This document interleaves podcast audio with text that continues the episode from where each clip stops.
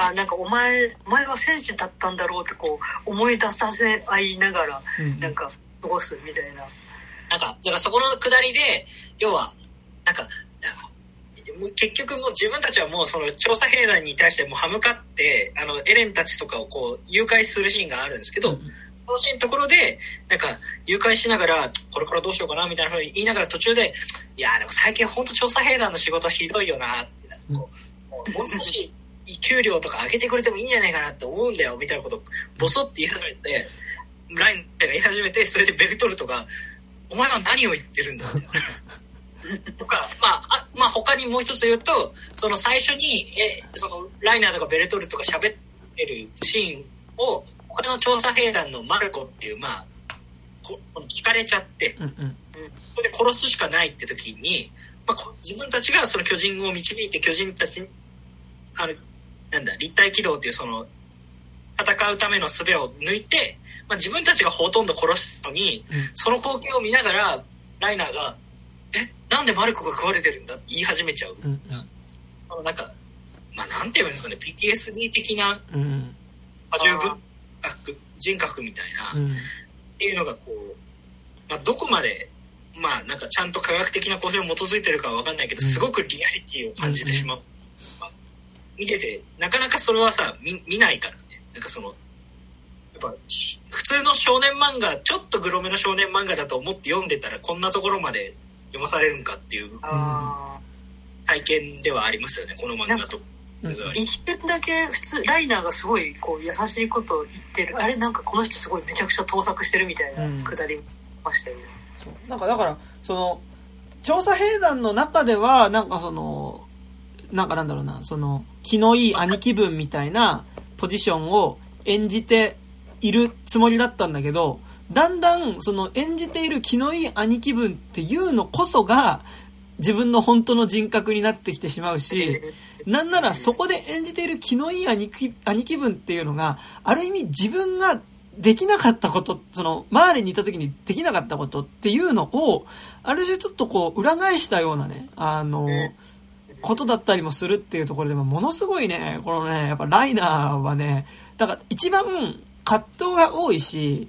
うん。こう、なんかなんだろう、あの、まあ、中村くん言ったあれじゃないけど、本当にあるかどうかわからないけど、まあその、このねじれ、感情のねじれ方だったりとか、この、アンビバレントな感じみたいなのは、あ、なんか、この状況になったらこういうことってありそうっていう感じが、まあすごいする。なんかその、感情としてのきつさがすごい人物ではあるんですよね、なんか。描かれてるね。あの中間管理職みたいな多分意見がありますよねうん出向してる中間管理職みたいな。うん表面上は協力しつつ、もう本社の、本社の利益も考えなきゃいけないみたいな。まあ、でもね、この、なんて言えばいいのかな。でもやっぱりさ、なんかその、潜入捜査官みたいな人が少しずつそっちのペルソナの方が勝っちゃって、うんうんあもう犯罪に手を染めるようになっちゃうみたいな話自体はまあ聞くから、まあでもそうね、インファナルアフェアとかさ、そうそうそう。ね、まあなんかそれに近い感覚ではあるんでしょうねとは思いつつ、うんやっぱりその、ななんて言えばいいですか？やっぱりその、あの、い読者側としてはその、一回裏切られたこいつこの野郎って思ってから、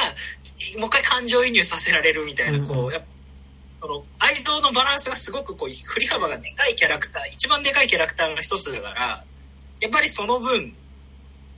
なんか、やっぱり愛着が湧いちゃうキャラクターではあります。多分、うん俺も普通に進撃でやっぱ好きなキャラっていうと多分まあ、いろいろいるけど、まあライナーは一人確実に入るっていう感じではあるんで。なんかぶつ切れで読んでた時になんか一番ちゃんと分かってなかったキャラクターだったなってすごいこのあ続けてなんかえこの人ってえなんかこうライナーが盗作するように我々も盗作しているみたいな。えと友達敵あれ？みたいな。なんかだん。だんわけわかんなくなってくるしあと私はこれ適当に読んでる間ジャンとあんまり見分けがついてなかった。あの、一発ショートカットだからね。あのごつい金髪枠であのすごい適当にくくってたから本当になんかちゃんと寄り添って、あラライダーの方がね、目がね、細いですよ。そこら辺はね、きっと本当はアニメで見ればわかるんだろうけど。うーんまあそうですね。確かに、はい。なんか、そうっすね。だから結局、あの、まあ、いわゆる、なんだろう、そういう兵士が最終的に PTSD でたどり着く末路としてよく描かれてしまう、あの、拳銃で自分の口をこう、うんみたいなシーンも、やっぱライナーは描かれるし、あー微笑みデブですよね。え？微笑みデブですよね。あ、そうそうそうそうそう。なんか、なんか、まあ、なんか、まあ、あるある種、なんて言えばいいのかな、その、まあ、あ、あある種そういう、こう、古典的な潜入捜査官的な、こう、エモーションが乗りやすいキャラクターっすよね、ライナーが一番。やっぱ、その、まあ、これから言うけど、やっぱ主人公のエレンがどんどん感情移入しづらい存在になっていくにつれて、うん。そうね。やっぱりその、で、やっぱその読者としてはどっちの気持ちも分かるようにこう少しずつ読まされていくから、最終的に自分たちの感感情の置きどころを、やっぱライナーのところに求めて、まあまあまあまあ、すごくそういう構造になってると思う、そもそも。で、なんかやっぱすごいさ、やっぱ、でも実はエレンががっつり主人公だったのって半分ぐらいでさ、うん。後半ってほぼもう群像劇化していくし、やっぱり中村君言ったあれじゃないけど、本当に終盤に関して、俺は結構でもね、まあ、エレンのイズムに関しては割と、行ったねみたいなところは結構俺はある、あのー 感じなので、ではあるんだけど、なんかでもやっぱ、その、あまりにもエレンっていうのが決断して背負うものが大きすぎるし、あのーまあもう、ものすごい本当に、こう、ある種突き抜けた回答をするから、こうやっぱ感情移入っていうところでやっぱりその、ちょっとしづらいキャラクターになるし、なんならやっぱ終盤はその、むしろその、エレンを止める側の方にね、こそやっぱりその視点っていうか感情移入しやすいっていうところでは視点が置かれるから、なんかね、その意味ではやっぱ結構その、ライナーっていうキャラクターは、やっぱりその、ライナー側の視点から語られた時点で結構やっぱりその感情移入はしやすいキャラクターにはなるし、やっぱりなんかその、ね、終盤、ちょっと手前ら辺で、その、終盤、まあ、3、4分の3ぐらいのところで、やっぱその、ライナーとエレンが改めて対峙するシーンっていうのがあるじゃないですか、その、あの、はいはい。あそこのあのお祭りの演劇のあ、演劇の舞台裏で、あ、はいはい。あ、まあ、言われ個人になんなきゃダメかよ。あ、ごめん、今ちょっと、え、じゃあ、坂本、何？なんかあの、もう、やっぱ巨人になんなきゃダメだって言いながら広場でめっちゃ戦うところあ、そうそう、の、の、その手前のとこ。の、あの、中で話すとこでしょ？そうそうそうそう。ああ、話すとこ、はいはいはい。話的に言うと、そのライナーの過去編があって、少年兵たちの視点もあって、まあ、なんて言えばいいんだ、その、いよいよ、パラディ島をこう殲滅するための最終作戦みたいなのが始めるための、まあ、一丁やりますわっていうことを言うための、まあ、式が、お祭りがあるんでね。うんうんうん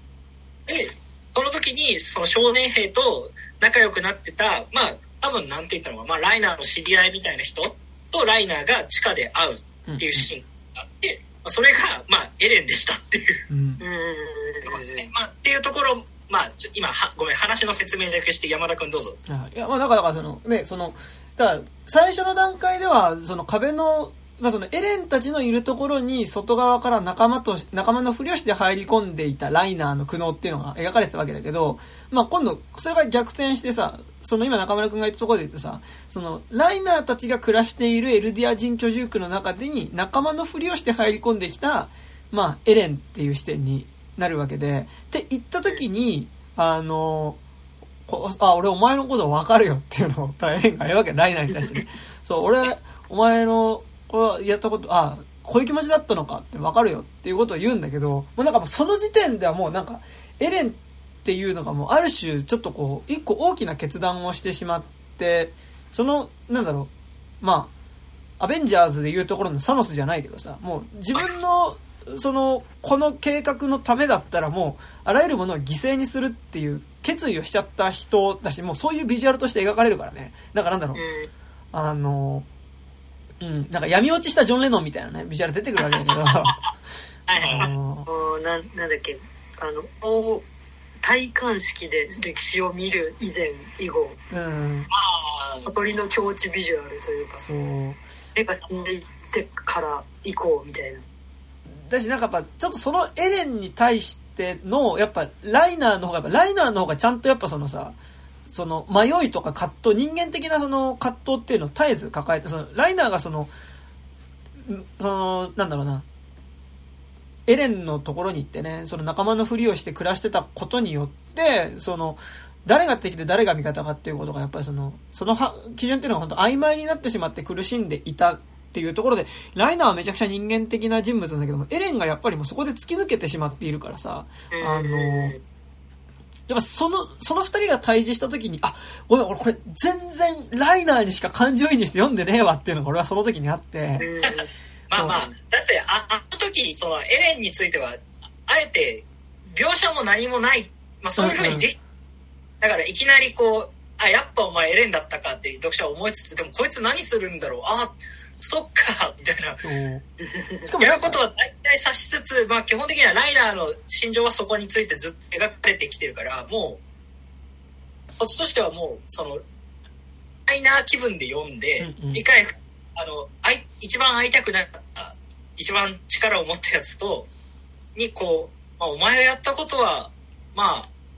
しょお前の立場だったらしょうがなかったんだよなって急に言われ始めるっていう。うんあれも怖い、怖いよね。あのさ、お前もしょうがなかったんだよなって、あの時点のエレンに言われるのは本当に怖い気がするんだけど、怖い。あの、やっぱなんでかっていうと結局23巻以降ってエレンが、その、本心ではその自分が取った行動に対してどういう感情を持っているのかっていうのがまあ、ほぼ語られない。本当に最後、最後の巻になって、初めて今までやってきた諸々に対してエレンがどう思ってたかっていうエレンの感情は、最、最後の巻ら辺で、あの、10年ぐらい引きずってほしいみたいなところでね、あの、初めてやっぱりちゃんとその感情っていうのは語られるわけだけど、やっぱ23巻以降ってやっぱ基本的にエレンの本心っていうか、どういう感情で動いてるかっていうことは、まあ、ほぼ語られないですよね。なんか、わかんないから、だから逆に、うんうん。その、多分、あ、あごめん、坂本、どうぞどうぞ。あ、ごめん。うん。なんか、あの、エレンの自分、自分、自分か自分じゃないかみたいな話って、私この今回、講師で行った時に、あの、5巻の、リヴァイに巨人になりたきゃなる好きにしろって言われるくだりがあって、あの、目型の兄が追っかけてきてて、で、自分が今巨人になれば戦えるけど、周りのみんなをバーンしちゃうから、どうしよう。で、エレンが揺れた時に、あの、リヴァイにもう自分の意思で決めて好きにしやがれみたいなことを言われる時にこう自分を信じるか自分仲間を信じたいと思うかみたいなのでくだりがあって私ここのくだりが結構この自分を信じるか仲間を信じるかっていうのが結構すごい肝になってる考え方だなっていうのを今回すごく思ってでそれで言うともうあのヒストリアンの手を取ってあの全てを見た後のエレンっていうのはもう自分っていうことがもうないっていうか、もうもうあの、半分概念みたいな人になっちゃってるから、あの、なんかこう、もう、もう自分がないからもう、壁の向こう辺以降はもうエレンにはもう感情移入しようがないっていうか、うん。なんか、ここら辺が難しいところで、なんかその、要は、なんだ、まあヒストリアの手を取るっていうのは要は、その王家の血を持つ人と、始祖の巨人みたいな人があっ会うと、まあ、化学反応があって、みたいな。それで、で、進撃の巨人の力っていうのが、その、その、今、めんどくせえんだけど、エレンにあるのはその始祖の巨人の力と進撃の巨人の力をどっちも持ってるからっていう。その結果として、エレンは、その、今後起こることの、その、過去、現在、未来の企画が同時並行的に得てしまうっていうところが、まあ、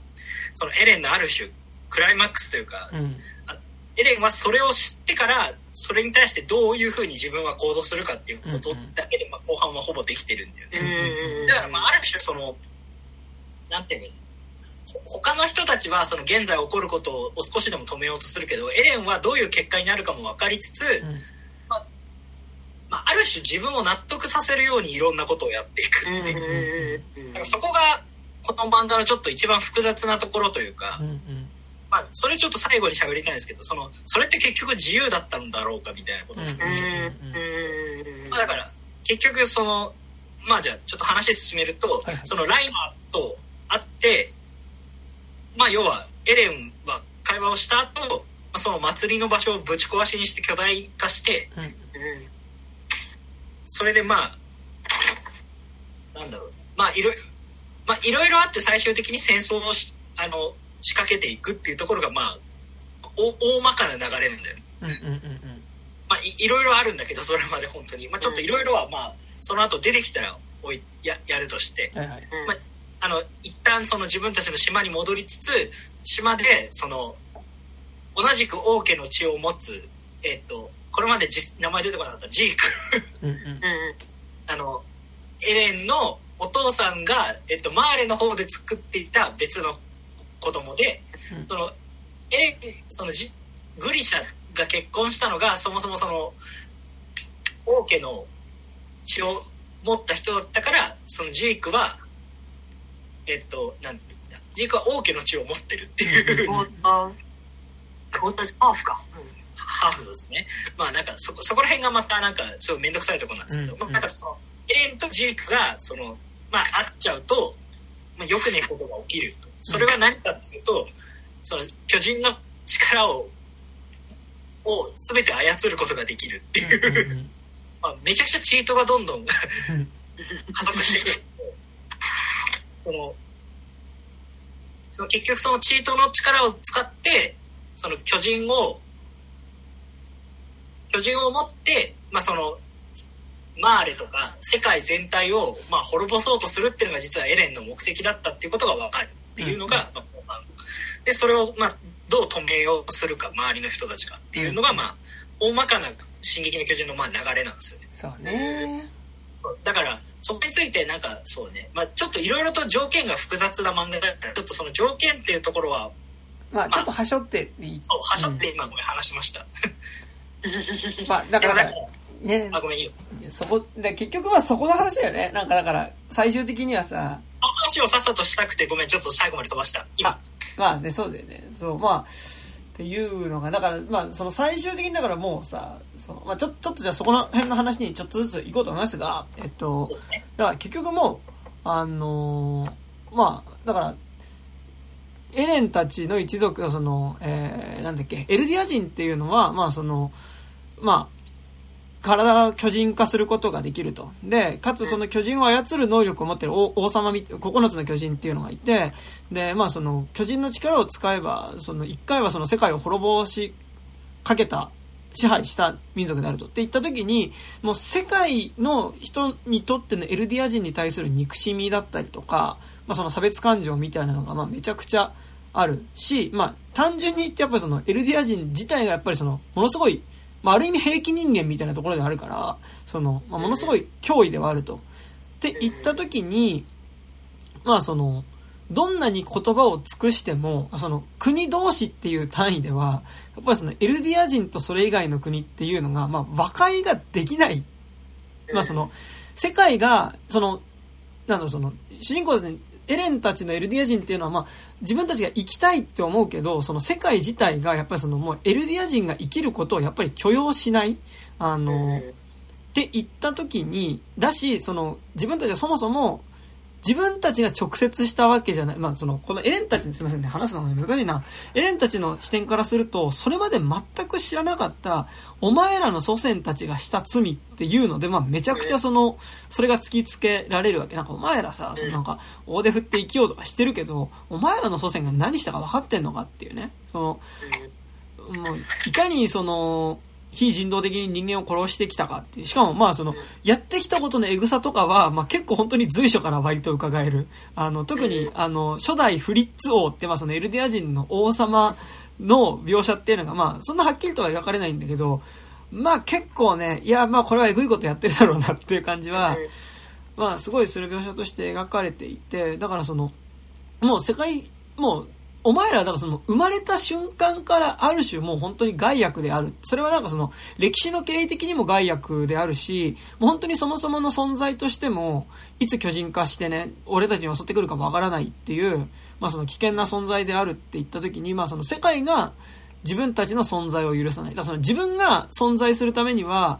世界の方を滅ぼさなきゃいけないっていう構造になってきた時に、だからあれですよ。で、やっぱその宇多田ヒカルというね、方のね、あの、誰かの願いが叶う頃という曲がね、ありますけど、あのね、あの、ね、あれ、あの、あれですよ、だからその、パッと今歌詞、でも思い出さなかったですけど、だからその、自分がね、幸せになる頃にね、自分が幸せになると、その裏で誰かが泣いてるっていうね。まあ、これはなんかさ、その普通に歌の弾かない曲だけで聞くと、まあちょっと恋愛の曲っていうかさ、あの、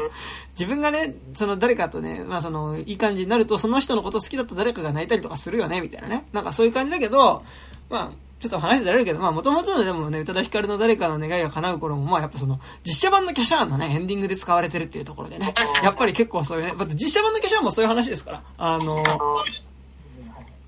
その世界がね、やっぱりその、俺たち心臓人間を殺しに、まあ、俺たち唐沢俊明を殺さ、ね、心臓人間を殺しに来ようとしている、その平気人間であるね、その心臓人間を殺しに来ようとしているっていう時にね、あの、じゃあもう世界が俺たちの存在を許さないのであれば、俺たちが存在するためにも人類を抹殺するっていうね、唐沢俊明なわけですから、まあその意味ではまあ結構近いところはあるんですけど、まあ近いところないか、いやあるよ、あるんだけど、えっと、まあだからその結局自分たちが存在するっていうことが、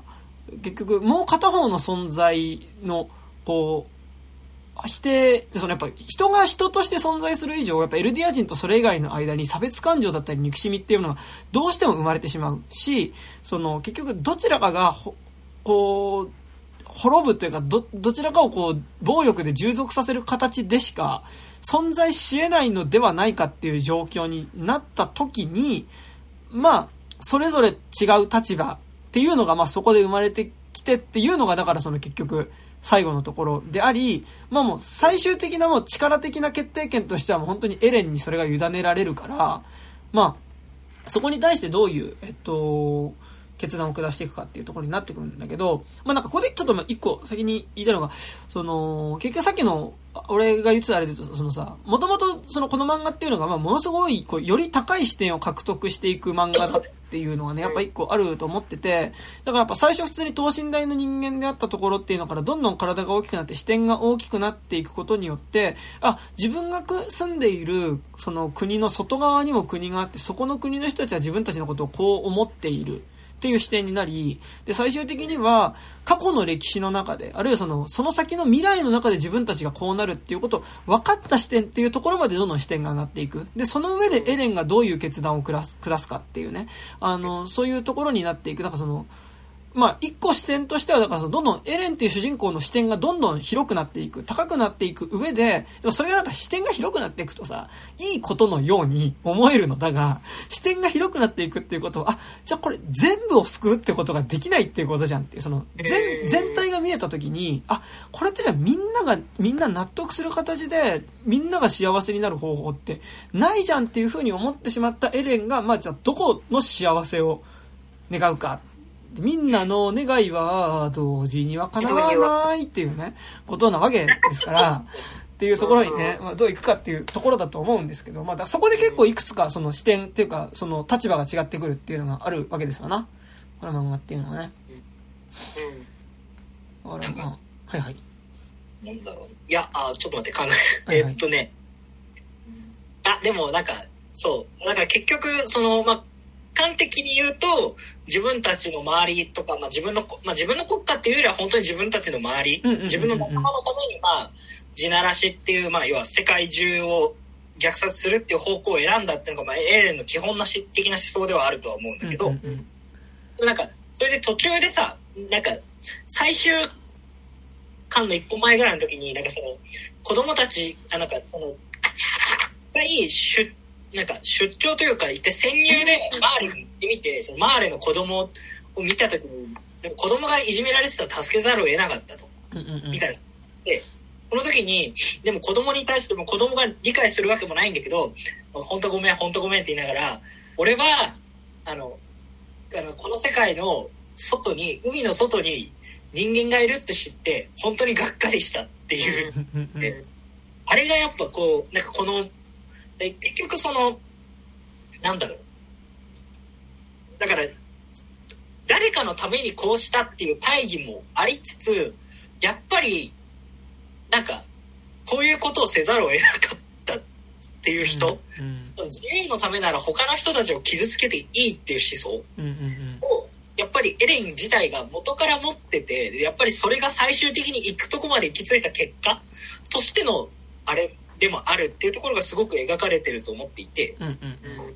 っぱだから、そこがこう、なんというか、ゆなんだろう、まあ、気持ちよくさせてくれない漫画というか、そのなんか、うん。まあ、変な言い方ですけど、すごい、その、な、なんだ、その、俺たちのためにっていうのが、それが民族のためとかだったら、ある種悲劇的なヒーローになるわけじゃない？そうじゃなくて、もっとやっぱり個人的な、俺は、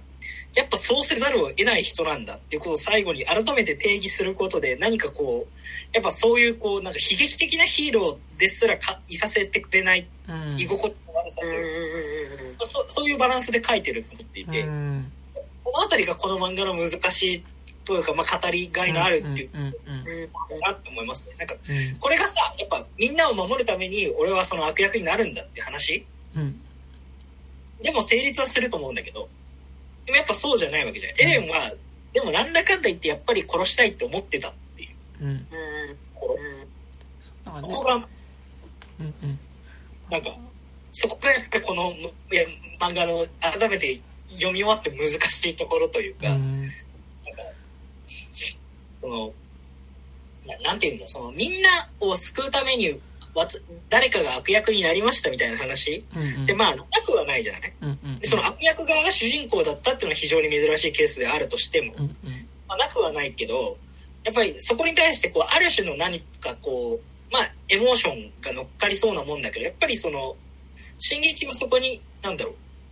他のこと？なんかいわゆる戦士とかについては結構エモーショナルに書くけど、なんかやっぱその、エレンがそういう決断をしたっていうことについては、極力あんまりエモーショナルにならないように書いてる感じはやっぱりあって、うんうん多分それはそういうバランスで書いてると思ったんだけど、でも同時にやっぱそこすごい共感できる部分ではあると思ってて例えばなんかそのエレンがめっちゃなんかそのエルディア人のナショナリズム的なノリでねエルディア人のためにみたいな感じでその犠牲になるみたいな犠牲っていうかその決断その他の民族をねだそのいやこの話って基本的にその自分エルディア人は世界の話じゃんエルディア人はそれ以外のまあ地球に住んで、まあ、この漫画が地球なのかわからんが、まあ、地球なんでしょう。えっ、と、エルディア人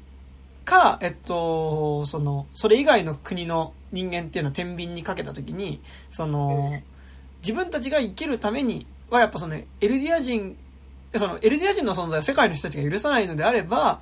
俺たちが例えばその、滅べばね、エルディア人がゆっくりと滅んでいけば、その、世界の人たちは、それで幸せになると。幸せになるとか、その、そのまま生きて、大多数の人が生きていけ。エルディア人以外の大多数は生きていける。しかも、って言った時に、やっぱりその、エレンはさ、その、さっきのな長野が言ってたさ、その、あの、一回、マーレの方に行った時の話じゃないけどさ、そこの世界に生きてる人たちっていうのが、自分たちと同じような幸せを持ってたりとか、自分たちと同じように悲しんだりとか、喜んだりとか、生活がある人たちだっていうことはもう分かってるわけじゃん、エレンは。でも、だからその自分が犠牲にする人たちっていうのが単純にその数字の上で犠牲にする何人、何万人、何億人って話じゃなくて、その一個一個にちゃんと生活があって関係があって、で、なんか愛しい人がいたりなんだりっていうことがあるっていうことがね、分かった上でその二つを天秤にかけてるっていう話になるわけだけど、でもここで言うさ、そのエレンが言う、えっと、でも俺はエルディア人が多く生き残れる。その、エルディア人が生き残るためにそれ以外の人間を犠牲にするっていうね。エルディア人っていうかその、まあ、それパラディ島の人なんだけど、ね、パラディ島の人以外の人をほぼ犠牲にする。具体的には、えっと、パラディ島以外の、えっと、地球に住んでいる人間の8割を殺すんだけど、えっと、まあ、8割を殺すっていうね、決断をするって言った時に、でも俺はその共感でもエレンにできるよねっていうのは、あできるか、そこの部分はちょっとしやすいバランス感だなっていうのは、えっと、エルディア人のためにみたいな、その民族、この民族のためにみたいなバイブスは、基本的にやっぱ共感しづらい。いや、共感する人もいるのかもしれないけど、なんかやっぱ、なんだろう、今さ、少なくとも日本に住んで、まあ、わかんないな、その平均的な価値観ってわかんないけど、なんかでもさ、その、日本人のためにみたいなバイブスってやっぱ共感しづらいのね、俺はね。って言った時にやっぱなんかでも、今回エレンが守ろうとしてるものって、今中村君が言ってたのもそうだけどさ、その、まあ、ナショナリズムっていうか地元じゃん。まあ、そうそうそう。えだから、で、地元、地元の連れを守るために、みたいなイズムなんだよね。うん。だから地元の通話守るとめっちゃ暗記っぽいんだけど、でも、まあ、でもそうなんだよね。だからその結局、そのさ、感じっていうか、まあその、ずっと幼馴染がいて、で、ちょっと好きな子もいて、で、友達のお父さんとかお母さんもいたりとかして、っていう関係性がうん幸せになるためだったら世界を滅ぼしていいって決断になるんだけど、でもなんかそこの中で優先される世界っていうのの規模が、割と、その、自分の地元ぐらいの範囲に最終的になるっていうのは、まあ、共感はしやすいよね。っていう気はするのね。で、なんか、ここでやっぱ俺思い出したのがさ、やっぱその、去年か、一昨年かな、あの、ネットフリックスオリジナルであったさ、その、日本沈没2020っていうアニメシリーズのさ、矢様先の。あれも結局、最終的にそこに着地するというかさ、その、日本沈没2020っていう漫画は、だからまあその、まあ最終的にね、その、日本っていう、その国みたいな概念のところでは、なんか愛国心、なんかその、日本が好きだからみたいなバイブスって持てないけど、でも例えば自分が生まれた家とか、自分が通ってた学校とか、そこにいる同級生だったり家族っていうのが好きだよ、愛してるよ。っていうところでの、その地元みたいなところに対する愛着はあるよね。っていう範囲での、なんかその、別に日本っていう国は好きじゃないけど、そこに住んでいる自分と関係がある人たちのことは大事だから、そういう意味での日本は好きみたいな、なんかバイブスになんか日本沈没2020ってなってたと思うんだけど、あそう。結構なんかそこに近いその視野というか、な感じはちょっとしてはいて、エレンが最終的に選択したものっていうのはね。なんか、うん、わかるわかる。そう。で、なんかそこの部分では、だからエレンの、まあ俺はちょっとそこもうちょっとね、ちょっと話したいけど、まあエレンの決断が肯定されるかどうかっていうのは難しいところではあるんだけど、でもなんかそこの部分で、その究極優先されるものっていうのが、その地元ぐらいの範囲の人間関係っていうのは、まあ、わからいではないが、でもなんか、だからって言ってそれがいいと言っていいのかっていうのは結構難しいというか、なんかそれってさ、ある意味なんだろう、この、世界の中での自分たちっていうのが分かったりとかさ、なんかこう、やっぱりこう、差別とかね、その、貧富の差とかがある中で自分たちが生きてるっていうのを分かった上で、でもやっぱり自分たちが幸せになるっていうことをやっぱ優先する正義でもあるから、うんなんか結構そこの難しさがある気がするんだよね。なんかあのこの話読んでるとみ自分がなんかこうみんなのためにとか、うんうんこう大きい主語を話した時にみんなって誰じゃあ誰のことだと思ってるっていうの問われてるなっていうのをすごい感じて、うんうん。あんたっていうみんなって何みたいな、うんうん。ああの世界の人々がとか他人がとか仲間がとかっていうそれって誰と誰と誰と誰と誰と誰のことですかみたいなのをなんか見てきたのがなんかエレンなのかなみたうんういな、ん。なんかすごいそういう結構随所に自分の思ってるこう世界の線引きみたいなのがそれこそこの壁がだんだんこう外に大きくなっていくとかうんうん。外に出て上がっていくみたいなこの境界がどんどんどんどん大きくなっていく物語と同時に自分も読みながらなんかえ自分が今思っている世界とかそのあの悪いと思っている人ってなんだろうとか、あの自分は実際に別に悪いことしてないけど自分のことを悪いと思っているらしい人が外にいるらしいとか、うんうん。っていうのをなんかすごいこうあのやっぱりその高い視点にうん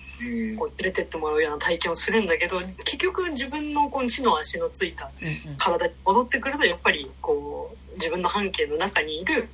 人のことしかやっぱみんなって思えないうん。どう。あだかのあ、うん、っえ、いや、な、じゃあていうのがはいはいあ。るのかな、うん、はいはい、うんその話あは分かりつつ、えっと、だからそれで言うと、えっと、確か終盤の最終話の1個前ぐらいの回うんうん。うんまあまあここネタバレします。あの、まあ、はい。最終的にミカサがエレンを殺すんですけど。その直前に語られる、まあ、なんかある種の、まあ、もう一つの可能性みたいな感じで、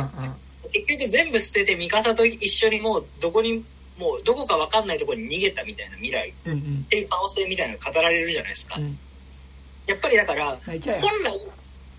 そう、本来こう地元の連れ的なイズムというか、うんまあ、地元の連れと勝手にやるわってイズムって多分そこに行くと思うんですよ。あの、うん世界中殺すじゃなくて、このなんか、まあ、じゃあ勝手にやるわっつって逃げていくっていう。うんうんやっぱりまあ、それはまあこの話自体がそういう話じゃないからって言えばそれはそれなんだけど、でもやっぱりエレンは多分その二つの選択を迫られた時に、やっぱ殺す方を選ぶ側の人なんですよね。うんなんかだから、その、なんだろうな。やっぱりその、殺す側を選ぶ感覚うんっていうのは、なんだろうな。うーん、俺俺はやっぱり、なんだろう。あ、あんまり理解できないっていうと難しいんだけど、まあ、エレンにめちゃくちゃある程度感情移入した上で、やっぱりそこら辺はやっぱりわかんないなっていうのが結論。まあ、だからまあ一個あるのはそのエレンがその自分たちのいわばその地元的な規模での人間関係以外の世界だからその世界系でいうところのカタカナの世界じゃない世界。カタカナの世界と本当の世界を天秤にかけた時にカカタカナじゃない方の世界を殺すみたいなね選択をするところにはなんかその地元的な人間関係が本当に大事にしてるからっていう以外のところでのいくつかのことっていうのは、その、もういくつかの要素はある気はするから、まあなんかそこの話ちょっと後でしたいけど、だからやっぱ同時に思うのが、でもここで重要なのってさ、そのエレンは地元的な人間関係、世界と地元範囲での、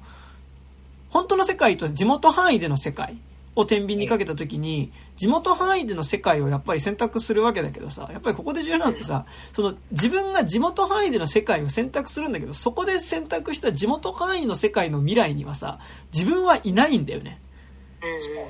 そう。なんかだから、自分がいないけど、でも自分の大事な友達だったり恋人だったりとかっていう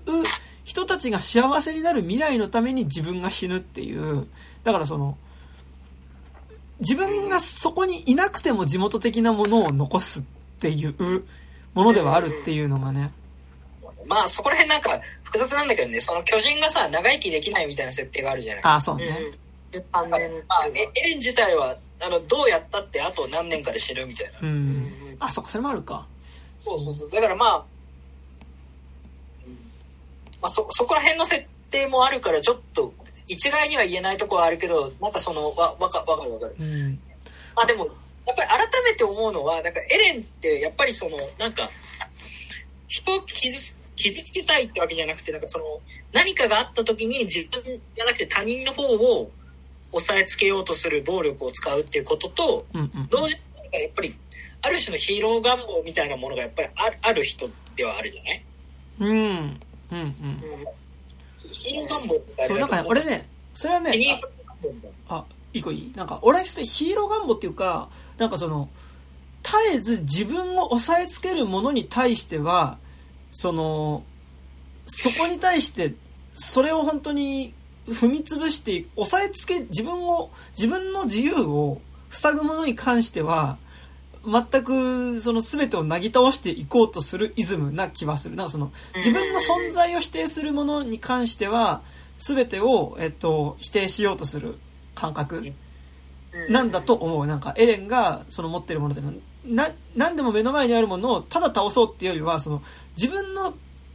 子として存在している自分自身っていうものを阻むものがあれば、それに対してやっぱ力で対抗すべきだみたいな、結構なんかやっぱこう、なんだろうな、あの、銃を持つことも込みの民主主義感っていうか、結構なんかその感じはある気がして、それはなんでかってやっぱその、そのイズムがめっちゃ出てるなって思うのは、やっぱ最後その、エネンがね、圧倒的なもうチート能力を手に入れてね、まあその、あ、すごいですわ。あの、めちゃくちゃ自分でかいし、なんかもう本当に超でかい巨人、なんかもうエヴァンゲリオン初号機みたいなのを、なんかもう何千体ぐらい、こう、ズッコンズッコン、あれがせるしね。かつ、そこに対して、まあなんかその、唯一ね、まだ、その、現役の巨人の能力を持っている9つの巨人たちは、まあそこでその、自分の意志を持ってるから、その9つの巨人の能力を持って、その、エレンを止めに行くんだけど、あの、9つの巨人を自由にしたのも実はエレンなんだよね。そうそう。だからなんかその、抵抗する力っていうのを、だその、俺は今から、あの、8割の、まあ、ほぼほぼの人類を滅ぼしに行くけど、あの、止めたかったら止めに来ていいよっていう。で、でしかも、止める力、止めるための武器っていうのを、エレンはなんなら取り上げることができるんだけど、その武器、AKA、だからその巨人の能力っていうのに関しては、お前らあげとくよ、みたいな。だから止めたかったら止めに来いよっていうので、だからやっぱその、止めるための力をそこに渡してるっていうところに関して、なんか俺結構それはなんか、結構、エレンのイズムにやっぱ通ずるものというか、なんかやっぱ自分を押さえつけようとする力があるのであれば、その自分の力でもってしてそれを跳ねのけるっていう権利に関しては自分はそれを持ってるっていう感覚だと思うし、かつ、その自分に歯向かう相手に対してもそれは与えるっていう感覚なのかなっていうのは思うから、なんか結構、そのエレンが最終的にそれ以外の、やっぱその自分の存在を許さない世界っていうものに関してやっぱそれを滅ぼすっていう風になるのは、結構なんかそこのバイブスなんじゃないかなっていう気はちょっとするよね。あうん。ー最終的に自分は許される許されるっていうかまあ世界になってるからそうだよねうん。が許されない世界を潰しにうん。あなんかさ難しいのがさ なんだろうこれ本当の本当の最後のところのネタバレまでいきますけど、はいはいまあ、要はだからでもまあそれも含めて結局まあこの戦いを要はエレンとしてはこの戦いを止める人がいれば巨人の呪いは解けるんじゃないかっていう価値観があったんだよね。はいはいはいはい。うんそれは、えっと、要は、まあ、か簡単に理屈を説明するのがもう難しいんですけど、はいはいはいはい。なんかその、マジでめんどくせんな、この話。えっと、はいだから、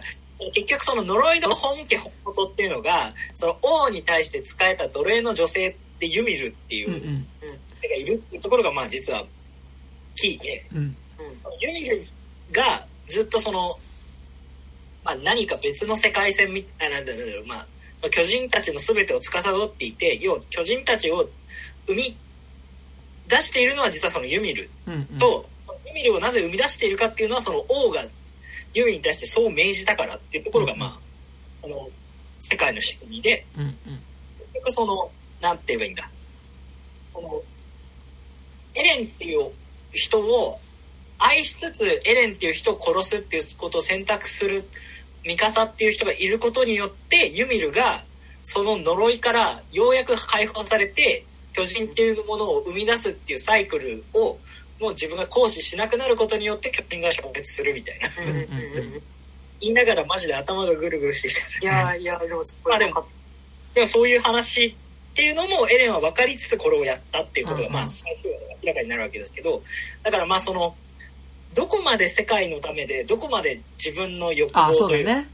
女性のためっていうのがすごい分かりづらいバランスなのはまあ多分半分分かってやうん作者は分かってやってるとは思うんだけど、まあそこがなんかだからそそこで結局言いたいのはそのだからエレンがこの世界を滅ぼしたのは結局その自分が滅ぼしたいっていうことをずっと言ってたじゃない？エレンとしては。もちろんそれもあるとは思うんだけど結局やっぱりその運命論的なものをを遂行する自分は歯車になるときにその自分は歯車じゃないよっていうことをを思わせるために俺はやり俺がやりたいんだっていうことをを思ったようにもやっぱ思えてしまうんだよねうんうん。進撃の話の構造自体が。うんうん。そうじゃなくてやっぱりエレン自身がその世界を滅ぼしたかったっていう話なのかどうかっていうのがちょっと分かんなかったっていうのが俺はやっぱりその「進撃の巨人」が一番こうなんていうの？まあもやっとするっていうか分かりづらいなって思うとこてかまあ、なんかそこも含めてね、なんかやっぱ投げてる、投げてる、そのなんか、てーいってことじゃなくて、どうでもいいやーってことじゃなくて、やっぱその読者の解釈にね、委ねてる部分ではあると思うけど、あとまあちょっと同時にね、ちょっと思うのが、なんかやっぱ、こう、まあなんか進撃の巨人全体読んでて、やっぱその、大文字のものに関してはやっぱり全く信用してない作品なんだなっていう気はしてい、なんかその、民族とかさ、やっぱそのあ、平和とかねなんかそはいのじじ人種みたいなものとか、なんかそういう大きい概念みたいな規模。だからその、エルディア人とそれ以外の国の人も仲良くできるはずだみたいな、その、抽象的な、例えばなんかなんだ、例えばその、なんかなんだろうな、A 国と B 国もいつかは仲良くなれるはずだみたいなね、ことみたいなのはやっぱ基本的に信じてないような気はしていて、だからやっぱでもすごい、でもその、なんか最終的にエレンが帰着するところもそのさっきの話にちょっと戻るけど、その地元的なコミュニティ、まあそのだからその、じ20人とかさ、まあその親とかその友達の親とか恋人の親とか含めてもまあ100人もいかないようなね、コミュニティぐらいな規模の関係性がやっぱその根本で信じるものとしてあるっていうのはあるのかなと思うんだけど、同時にやっぱ思うのがさ、その、エレンを止めに行くべって言ってさ、その、なった時に、その、エルディア人、それまでいがみ合ってた人たちが一堂に会するじゃん。そのエレンを止めるっていう目的のためにさ。その、だからかつて、そのパラディ島に攻め込んだ、えっと、エルディア人。でその、要は、巨人になって、こう、パラディ島の人間を殺したエルディア人も、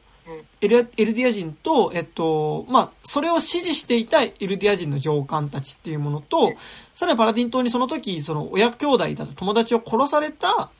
そのパラディン島に住んでいるエルディア人たちっていうのが、まあ、そこで一緒に共闘するじゃないですか。さらにそこには、それを消しかけていたマーレ人とかもね、含まれてたりとかするっていう時に、でも、そこでのさ、だから最後多分、15人、もう一回10人ぐらいか、10人ぐらいの人たちっていうのはそのエレンを止めるためにね、その、かつていろいろその憎しみだったりとか因縁とその、そこには民族的な、憎しみとかもね、あるような人たちっていうのが一堂に会して、まあその、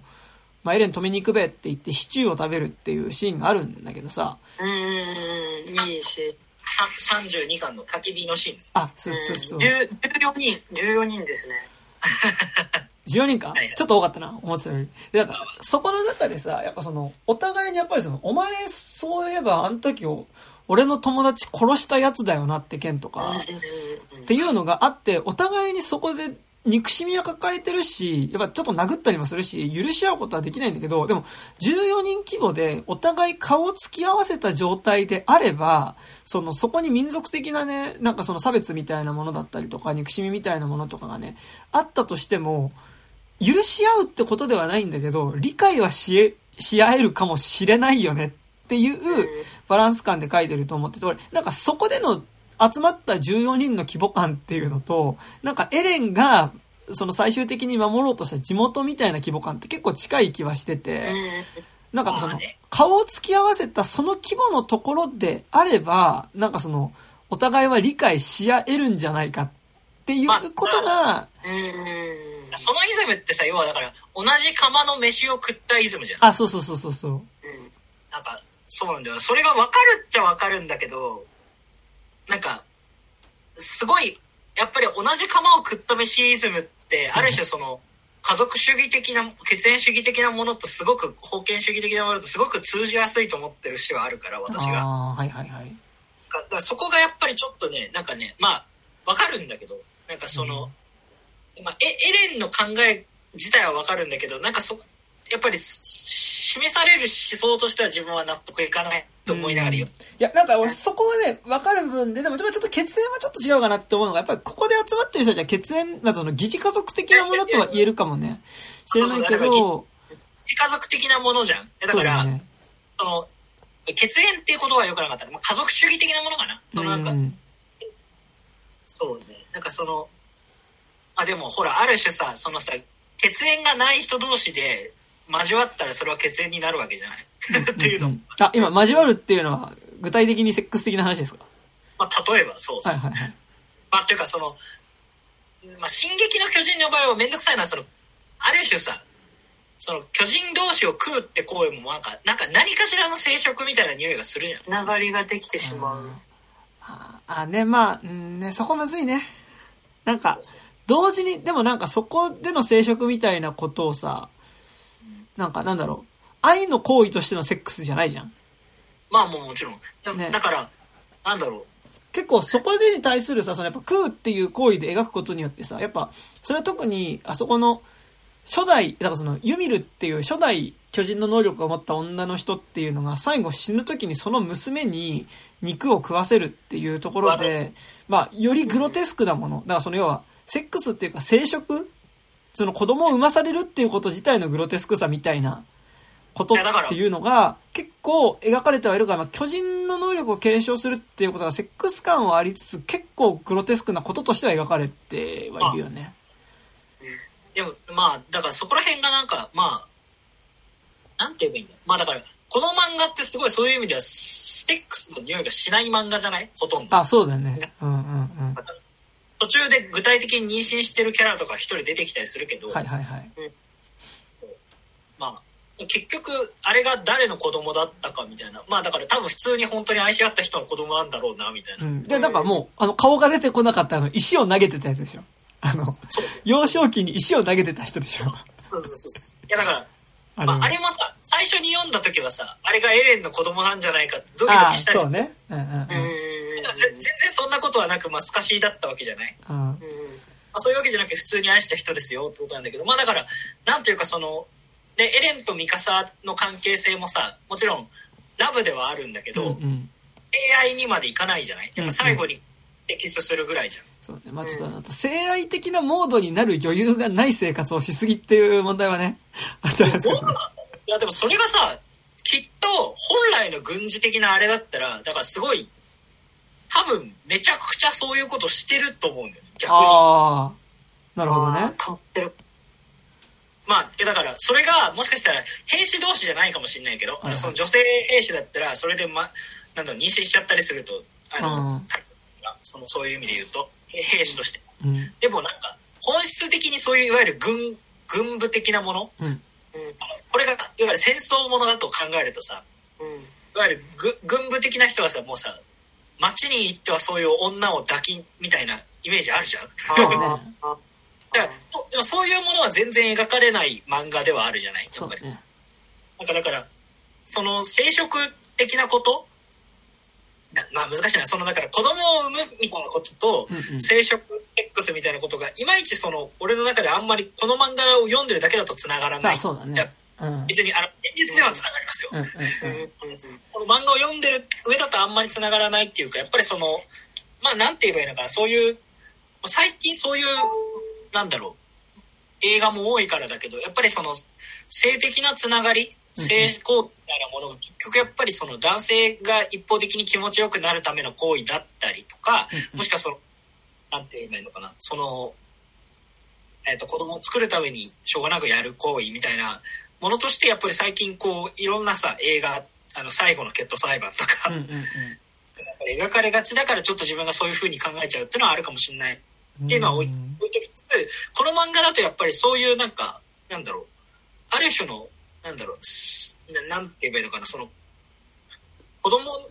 にうんぬんっていうところとか、その好きな人と同様っていうところにおいて、出会いが描かれてないなっていうのは改めてちょっと読ん。で思った。なんか、せ、ちょっとまあ、あの、本題からずれてるけど、ちょっとこの話ちょっともう少ししたい、したいんだけど、多分、性愛からずれてはいるけど、生殖自体は結構グロテスクなものとしては結構描かれてる漫画ではあるっていうのがね、なんかだから、そのさ、例えば、そのエレンが最終的に、その、ね、人類の8割を殺すっていう選択をせざる得ないさ、その要因の一つとしてさ、ユミルがね、あのーその人類が存続しつつ、俺たちエルディア人も生き残るっていう時に、まあ、一個、チね、飲まなきゃいけない条件として、まあその、ユミルっていう人物がその、絶えずその、俺たちがちょっとずつ、まあその、え？あれですよ、え、ななんか止まった？いや、いや、わかんない。いや、え、それユミル、ユミルなあのそれ、ユミ、あジ、ごめん、あの、ヒストリアだ。ヒストリア？あれ、あの、本当の王族だった女の子なんだっけ？ああ、ヒストリア。ヒストリア。はいはいはい。ヒストリアがさあ、その、絶えず、その巨人の能力っていうのを俺たちは持ってるよっていう、えっと、まあ、そういうなんだろう、こう、武力によるね、その、ある種、こう、こエルディア以外の、その国外に向けてのさ、その、武力としてさ、ね。こ、とによって維持するみたいなイズムね。ね、交渉のカードとしての武力としてさ、その、絶えずあなたはだからその子供を産み続けてくださいっていうことを言われるわけじゃん。で、いや、そんなの容認できねえっていう、その、自分たちのそのシステムを維持するために子供を産み続けさせられるなんて、そんなの要は家畜じゃねえかっていうのはね。だかその子、供を産んで、さらにそれ、子供に親を食わせてくださいっていう。そう。で、そんなの容認できねえっていうので、だからそのエレンは、だからその、もしその自分の、その、一緒にね、あのー同じ釜の飯を食ったね、その、同級生がね、そういう目に遭う、世界の、みんなが生き残るためにそういう犠牲になるのであれば、俺はその子がそういう目に遭わない、代わりに世界の大半が滅ぶ子を選ぶっていう決断をするっていうのがあるんだけど、やっぱりその中でさ、その、無理やり子供を産まされ、無理やりってその、そのシステムを維持するために子供を作り続けなきゃいけないっていうこともグロテスクなものとして描かれるし、やっぱりその、よりやっぱ、それにつながるものとして、やっぱその、初代フリッツ王っていうのがさ、まあ、したこと、その、要はユミルっていうのに、まあその、まあ子供を産ませて、かつその、ね、その、自分の娘に、その産んだ娘に、その、最終的にその、娘、あと母親の体を食わせたっていうことと、かつ、この、エルディア人が、まあ、かつて、えーも、えー世界の大半を支配した王国っていうのが、どうやらほぼ、えっと、併合していった民族の大半に、まあ、無理やりその、エルディア人の血を混じらせるっていうか、要はその、ね、そこの征服した民族の人っていうのは、犯す形でね、その、種族を増やしてきた民族だっていうことが語られるっていう時に、結構やっぱその生殖っていうか、セックス、性愛っていうよりは結構やっぱその、生殖のグロさっていうか、それによるなんかその、暴力感みたいなものっていうのは、結構なんか、そういうものとして描いてる感じっていうのは結構あるよね。あだからそうね。な、何が言いたいかっていうと、だからこの漫画において、セックスとか性愛みたいなものは多分救いにならないんだなってうん、いうのは。うん、そうね。でも、でもそれで言うと、あの、エレンの母ちゃんのカルラさんが、はいはい。はいはいエレンのエレンを抱っこして、ああ、はいはいはい。この子はもう世界に生まれてきてくれただけで偉いんですっていうくだりを今思い出してちょっと今キャラクターブックを開いてるんですけど、はいはいこれすごいなんかその話を聞いた後だととっても象徴的に思えるなっていうか、生まれえなんかそんだけ聞いてるとなんかえやっぱ増えるのダメなのかなみたいな。はいはいはい。なってきちゃうしそういうその安楽死計画とかを聞いてると、うん。えやっぱあ生まれるのってって思っちゃうんだけど、うん。でもこのカルが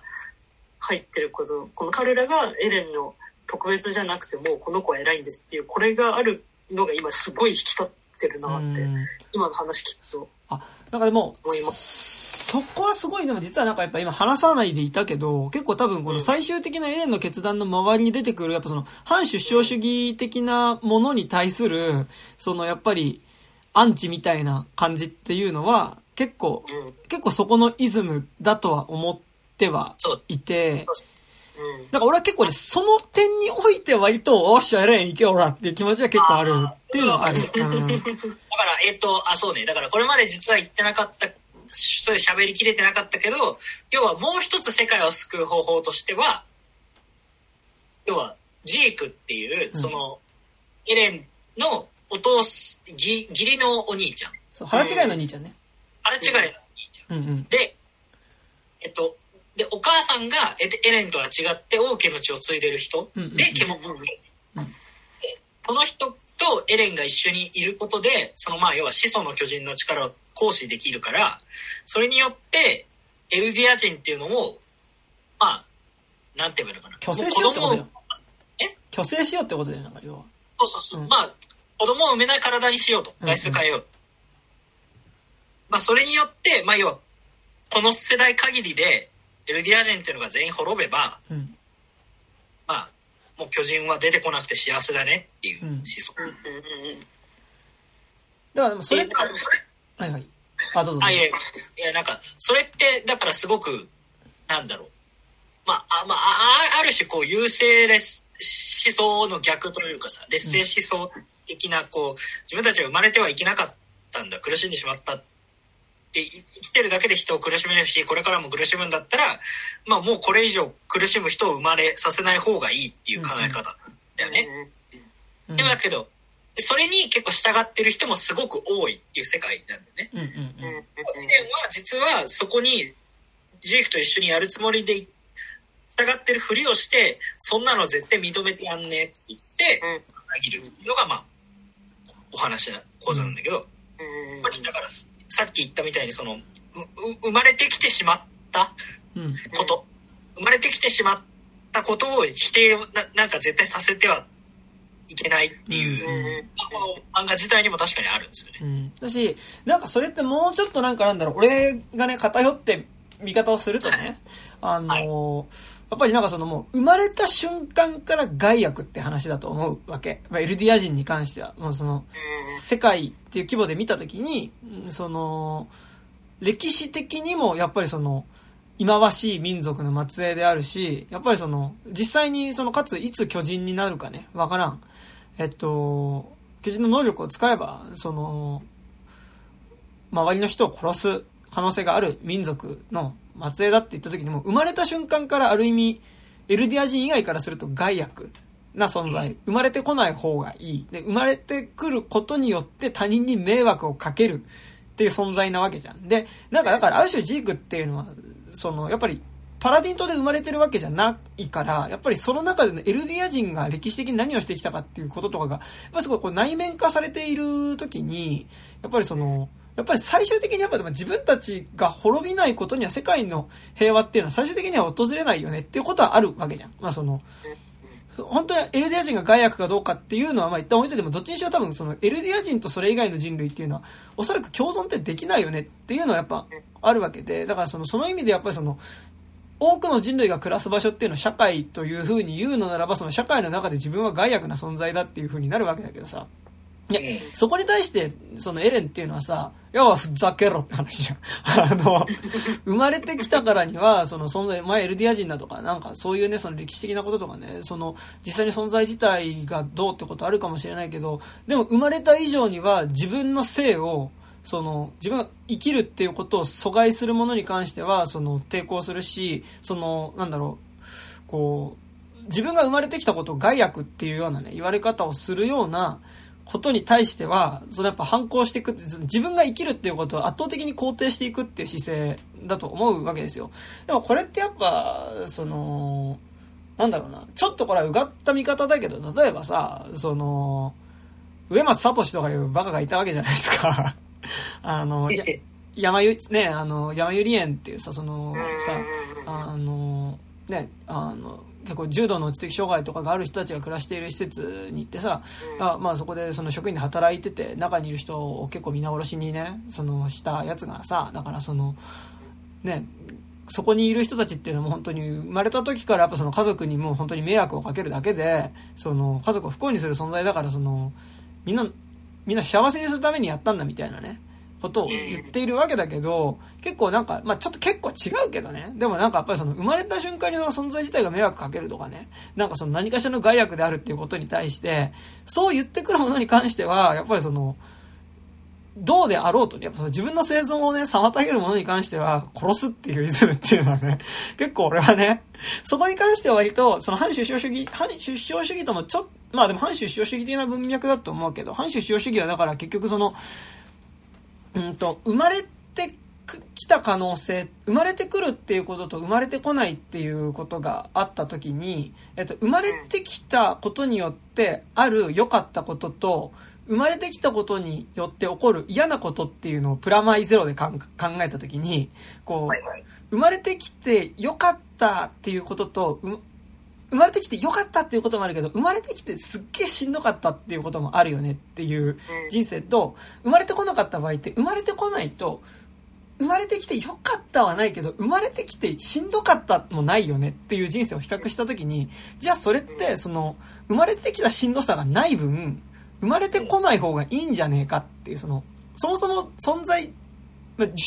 にまあ、人間がね、だからその生まれてこない方が幸せなんじゃないかっていうのがね、まあ、反首相主義っていうのは、最初のベネターっていう人がね、まあ、最初提唱したもので、結構まあ、それをいろいろ解釈する形でさ、その、例えばその貧困だったりとかね、なんかその、差別みたいなのがあった時とかに、その生まれてこない方が良かったのじゃないかみたいなことが、よりなんかその、実際の出来事とかに重ねる形でそれを語られるみたいなのが反首相主義っていうのがあるわけだけど、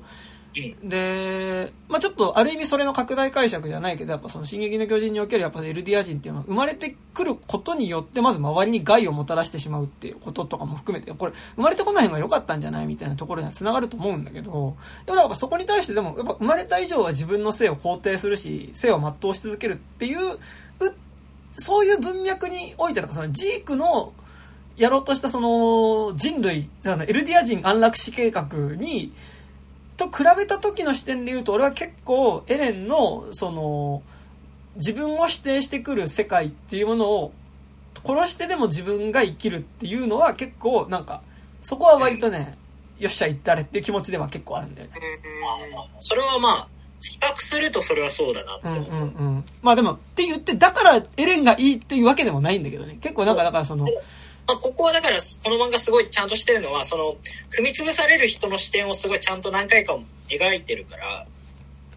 その巨人によって踏み潰されていく人が、その前にどういう顔をしてるかとか。うん、あれ、ほんとしんどいよね。うん。まあまあ、まあ、それを見せるための漫画だから。まあ、あとね、同時にこの漫画に関して言うと思うのは、でもなんかこれ究極、巨人も巨人以外の人も関係ない気はしていて、てか、巨人も巨人以外の人も、その、他人を殺す、他人を殺すことによって存在、存在することによって他人を滅ぼしうるよねっていう意味では、巨人も巨人じゃない人、エルディア人も、だからその巨人になる可能性がある人もない人も、だからエルディア人もエルディア人以外も関係ない気はしていて、っていうのは、この漫画の単行本の方のラストでさ、最終的にさ、その、ハッピーエンド、まあ、一回その、もろもろ終わった後にさ、その、世界が、まあ、一回その、さらにどんどん未来が進んでいって、まあ、だからその、だんだん周りに、まあ、その、エレンがね、死んで、で、あ、坂本映った。えっ、と、あれですよ。えー、エレンが、えー、亡くなって、で、その後そのエレンを埋葬したミカサと、まあ、おそらくジャンがだから結婚して、で、そのエレンの死体をね。あ、これ何ジャンなの？ジャンなのこれ？あの、大きな木の下にね、そのエレンの死体を。ジャンだ、本当だ。ジャンだ、ジャンなのこれ？埋めて、だからその、そこでね、その、エレンを埋めた木の周りの風景っていうのが、だんだん、どんどん未来に向かっていくっていう絵柄があるわけだけど、最初だからその、ミカサとジャンがちょこちょこそこに墓参りに来たりして、その大きな木の下にね、あの、エレンを埋めた木のところに、こう、墓参りに来たりして、だんだんで、その、そこの墓参りに来てるミカサも年老いていって、ミカサもやがて死んで、で、そうすると今度、この木の周りにだんだんビルが建ち始めて、要はその、より高度な文明っていうのが、できていくかの、あの、できていく姿っていうのが描かれて、で、今度文明がある程度発達していくと、今度そこで戦争が起こって、まあその、そこにね、戦車だったりとか、あの、戦闘機みたいなのが来て、そのビルが倒壊していって、また一回文明が崩れ去ると。で、もう崩れ去ったビルのところに最後少年が来て終わるっていう終わり方をするんだけど、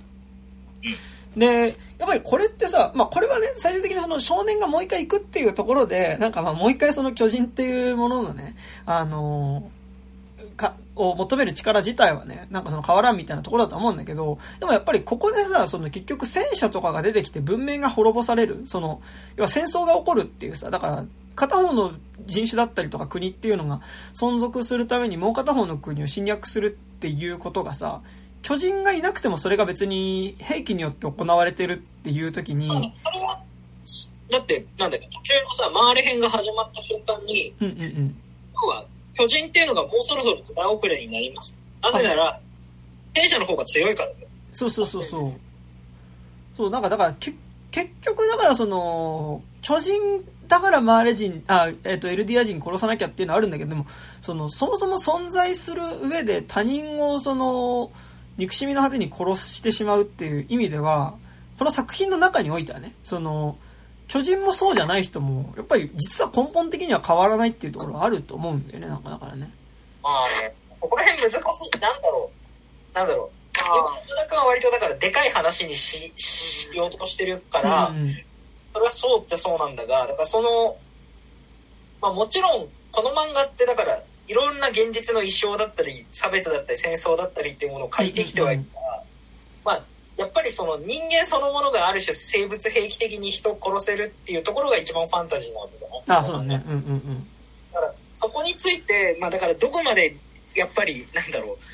まあ、あくまでやっぱりそうね、考える材料でしかないっていう言い方をするとちょっと突き放しすぎなんだけど、でもそうじゃなく、まあやっぱりだから、うん、結局現実と一緒だよねっていうところに言っちゃうとやっぱこの話自体のファンタジーさをこうのファジーさをちょっと否定しかねないところがあるから難しいな、うん聞きながら思った。なん。か、あくまでだからか家庭の物語として一応楽しみつつもちろん。現実に還元しつつっていうところでは、やっぱりその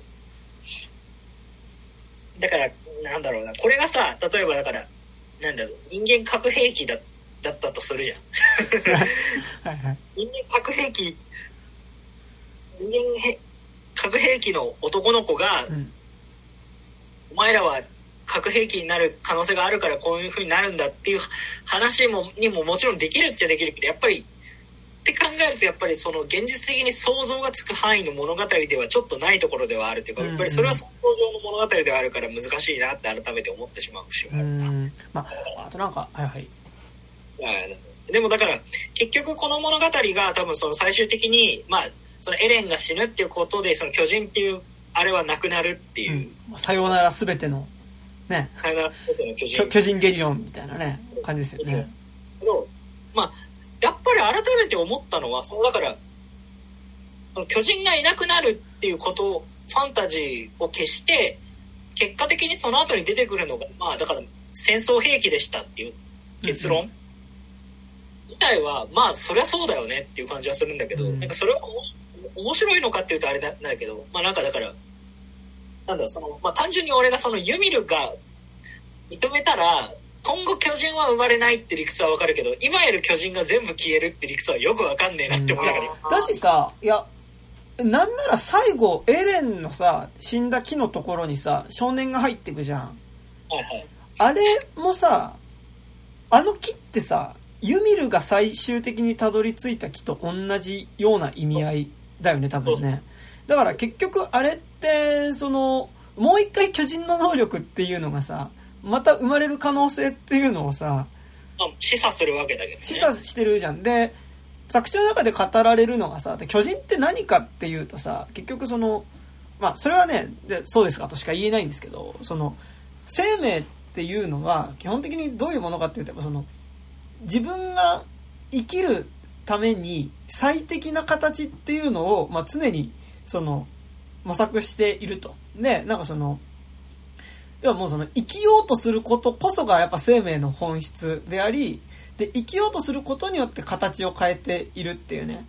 ななんかセリフで言っていて、で、なんかそれで結局そのユミルがなんであそこで巨人になったかっていうと、やっぱりその、さ、お前豚逃がしただろっつって、あのー、要はまあ最初奴隷だったわけだけど、で、そこでその、まあ、豚を逃がした罪っていうので、まあ、半殺しにされて、で、まあその森の中に逃げていって、で、そこでその、まあ、生命の原初みたいなものにね、原初の生命体みたいなものに、そこでユミルが触れることによって、そのユミルの、それでも生きたいみたいな気持ちっていうものと、まあそれがこう、触れ合うことによって、こう、ユミルが最初の巨人になるっていうのがあるわけでさ、なんかってなると結構、いやなんか俺は結構これ多分2001年宇宙の旅的なことなのかなとも思うけど。なんかだからその生きようとするっていうこと、そのだからその文明が発達するっていうことと生きようとするっていうことイコールなんかやっぱりそれはなんかそのある意味生存するための力じゃないけどなんかそういうそのなんかより強さみたいなものを獲得しようとするところに進化っていうのはその強さっていうものを獲得するっていうことになってくんじゃないかみたいな、なんかその、形なのかなと思ってて、だからその意味で俺は結構進撃の巨人におけるその最初のユミルが触れた木っていうのはなんかだからその2001年宇宙の旅っていう映画におけるそのモノリスに近いものなんじゃないかみたいなね。まあ、だって、だって明らかにユグドラシルだもんね。そうそうそうそだから、まあ、い意味的にはほとんど一緒ではある。う。うん。いや、なんかだから結構その意味でなんか割とその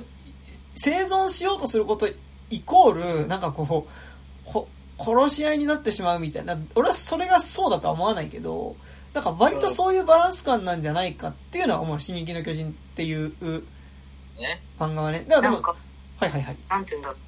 その生きる生き生き何かがこう生きようとするのはもういいとか悪いとかじゃなくてもう生きるイコール進むことっていう。のなんだろうなっ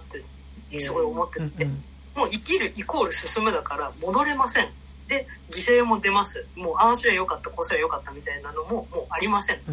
だからもう進むイコールもう選んで生き続けるしかないっていう。なんか私はそういう、なんか、最終的にはそういうメッセージなのかなって思って読んでて、もう、だからす、で、その進、生きていくイコール進むっていうのが、その、進撃の巨人っていう、まあなんかこう、具体的なモチーフに。うんであのとにかくとにかく俺は進むって言ってるのはとにかく俺は生きるって言ってるのと同意義だと思うし、なんかこ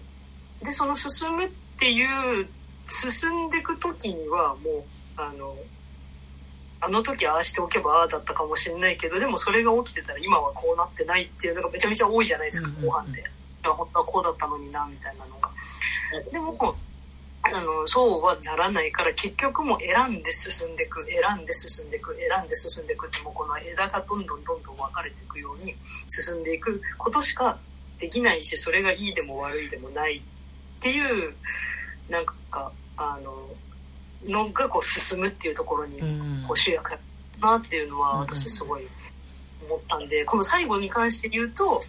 なんかこう進んこの最後の4コマとかももうまあ進んでいきました進んでいきましたこう進みましたこう進みました。でさあこっからこの穴にこの男の子が進むのももう選択の一つっていうか、でまあそこで、まあ、委ねられてるなとは思うんですけど、うん本当とにかく進む選ぶ進む選ぶがでまあもうとにかくもう進んで選んでつべこべ言わずに生きろっていうのがなんかうんうんうん的なあれなのかなってうん私は思っ読読みながら。まあなんだろうな。あ、でも基本は僕も割とそう思ってるんですけど、だから結局、その、生きるっていうことが強く、なんだろう、生きるっていうこと自体が他人をある種傷つけることと、まあ、二律背反的であるというか、まあ、アンビバレンスなものである以上、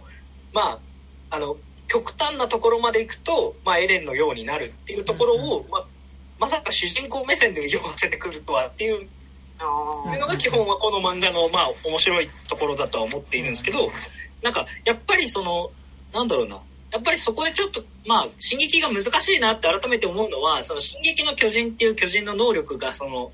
要は、ドクター・マンハッタン的、要はだから現実を過去も未来っていうところと、その、本人が今強く生きたいっていうところが、どうにもやっぱりちょっと、ちょっと矛盾してるかなって、やっぱ改めてよう思った節はあるんですよね。その、要は、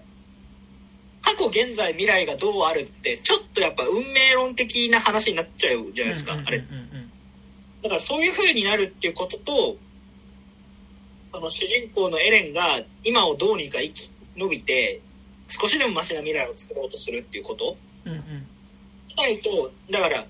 がちょっと矛盾はしてるなって改めてやっぱり、ななんて言えばいいのかな。すごい嫌な言い方するかもしれないけど、なんか、エレンに進撃、あれ、進撃の巨人はともかく、エレンにその未来史の記憶があるっていううん設定のことでこの物語が読みづらくなってる節はあるんですよ。ああまあね。そうだね。そう、だから、あの、す、えっ、と、なんかその、だから結局エレンがその、この世界を滅ぼそうとしたっていうこと自体が、やっぱり、その、どこまでがエレンの意思で、どこまでがその、未来、記憶に導かれてるからっていうのがちょっと分かりづらいじ確ゃない、かにね。ここがやっぱりちょっとこの漫画の難しいところというか、まあ、こう、だからこそも、もっと考察する人は考察できちゃうんだろうけど、うん。だしなんかなんだ正直それ考察っていうかもうなんかさまあ、そう、想像なんだよ。想像でしかないよね。だしだって正直さその今言ったそのエレンが死んなその死体が埋められた木の周りにまたビルが建ってうんぬんっていうのはさ連載が終わった後に書き足されたものじゃん。うん。うん。そうです。じゃあそこもエレンは見てんのかっていうさ。本誌はあの鳥がファーっていうとそうころそうそうそう合ってる。から、なんかどこまでが本当にそのエレンが意図した結果としての未来なのかっていうのがね、今中村君言ったことと同じだけどさ、まあ分からんっちゅうところはね。それで言うとさエレンはさあのエレンが死ぬともうそっから後ろに巨人はいないからもうそっから先の未来って見れないわけじゃないですか。うん。だからエレンがミカサがどうするか分かんないって言ってるっていうのはエレンがミカサに首を切られた時点までしか未来とかが見れないからああのだことはエレンのしこう知ったこっちゃないこう世界になってるっていうことでですよねですよね。そういやでもなんかうん。いやまあなんかさその例えば、その最後に出てきた木がもう一回巨人の力を継承する木だったとするならさなんかそれに触れた場合はどうなのかみたいな。一回なんかあれはなんか何？リセットされる系なのかみたいなさ。どうなんだろうね。なんか、あれはさ、正直さ、あの、ああれはさ、なんか、うんエエレンが死んだところがああいう木になっていくじゃない？うんうん。だから、ユミルの木っていうよりは、あれはエレンの木なんじゃないの？って思う。うんあだから、ある種、エレンがそういうふうに割り切ったところと割り切れなかったところがあるとすると、割り切れなかったもものみたいなものが、あの木として権限してるのかなっていうふうに、ある程度読んではいたい。なるほどだから首塚ですもんねここがね。そうそうだからユユミルユユミルの呪いはと解かれたかもしれないけど、まあ、エレエレンに積み重なった号はまあ何か起きるかもしれないよね、うあくまで可能性なのかな、まあ、そこについては正直なんだろう。まあオープンエンドすぎてちょっと言わかんないね。言いようがねえなとは思いつつでもそうで結局何が話なんだろうこの漫画見て何が話したくなるかっていうとなんかじゃあ現実我々がなななんて言えばいいのかなちょっと山田君と話すと多分こう、もしかするときな臭いっていうかすごい危ない話になるかもしれないからちょっと言い方気をつけるけど、はいこれがだからさ現実でさいろいろクソなことが起きてるのを止めるためにはさどうすればいいんだろうっていうことにさ還元しようとするとすごい難しくない？いやーね、むずいよね。でもなんか、なんかね、さっきのさ、それと結構なんか、あの、なんだっけ、あの、あれですよ。まあ、直接話じゃないけどさ、やっぱあの、去年ね、 Netflix のオリジナルでね、なんだっけな、ドイツだったかな、なんかその、あの、ダーク。あ、アンティファ？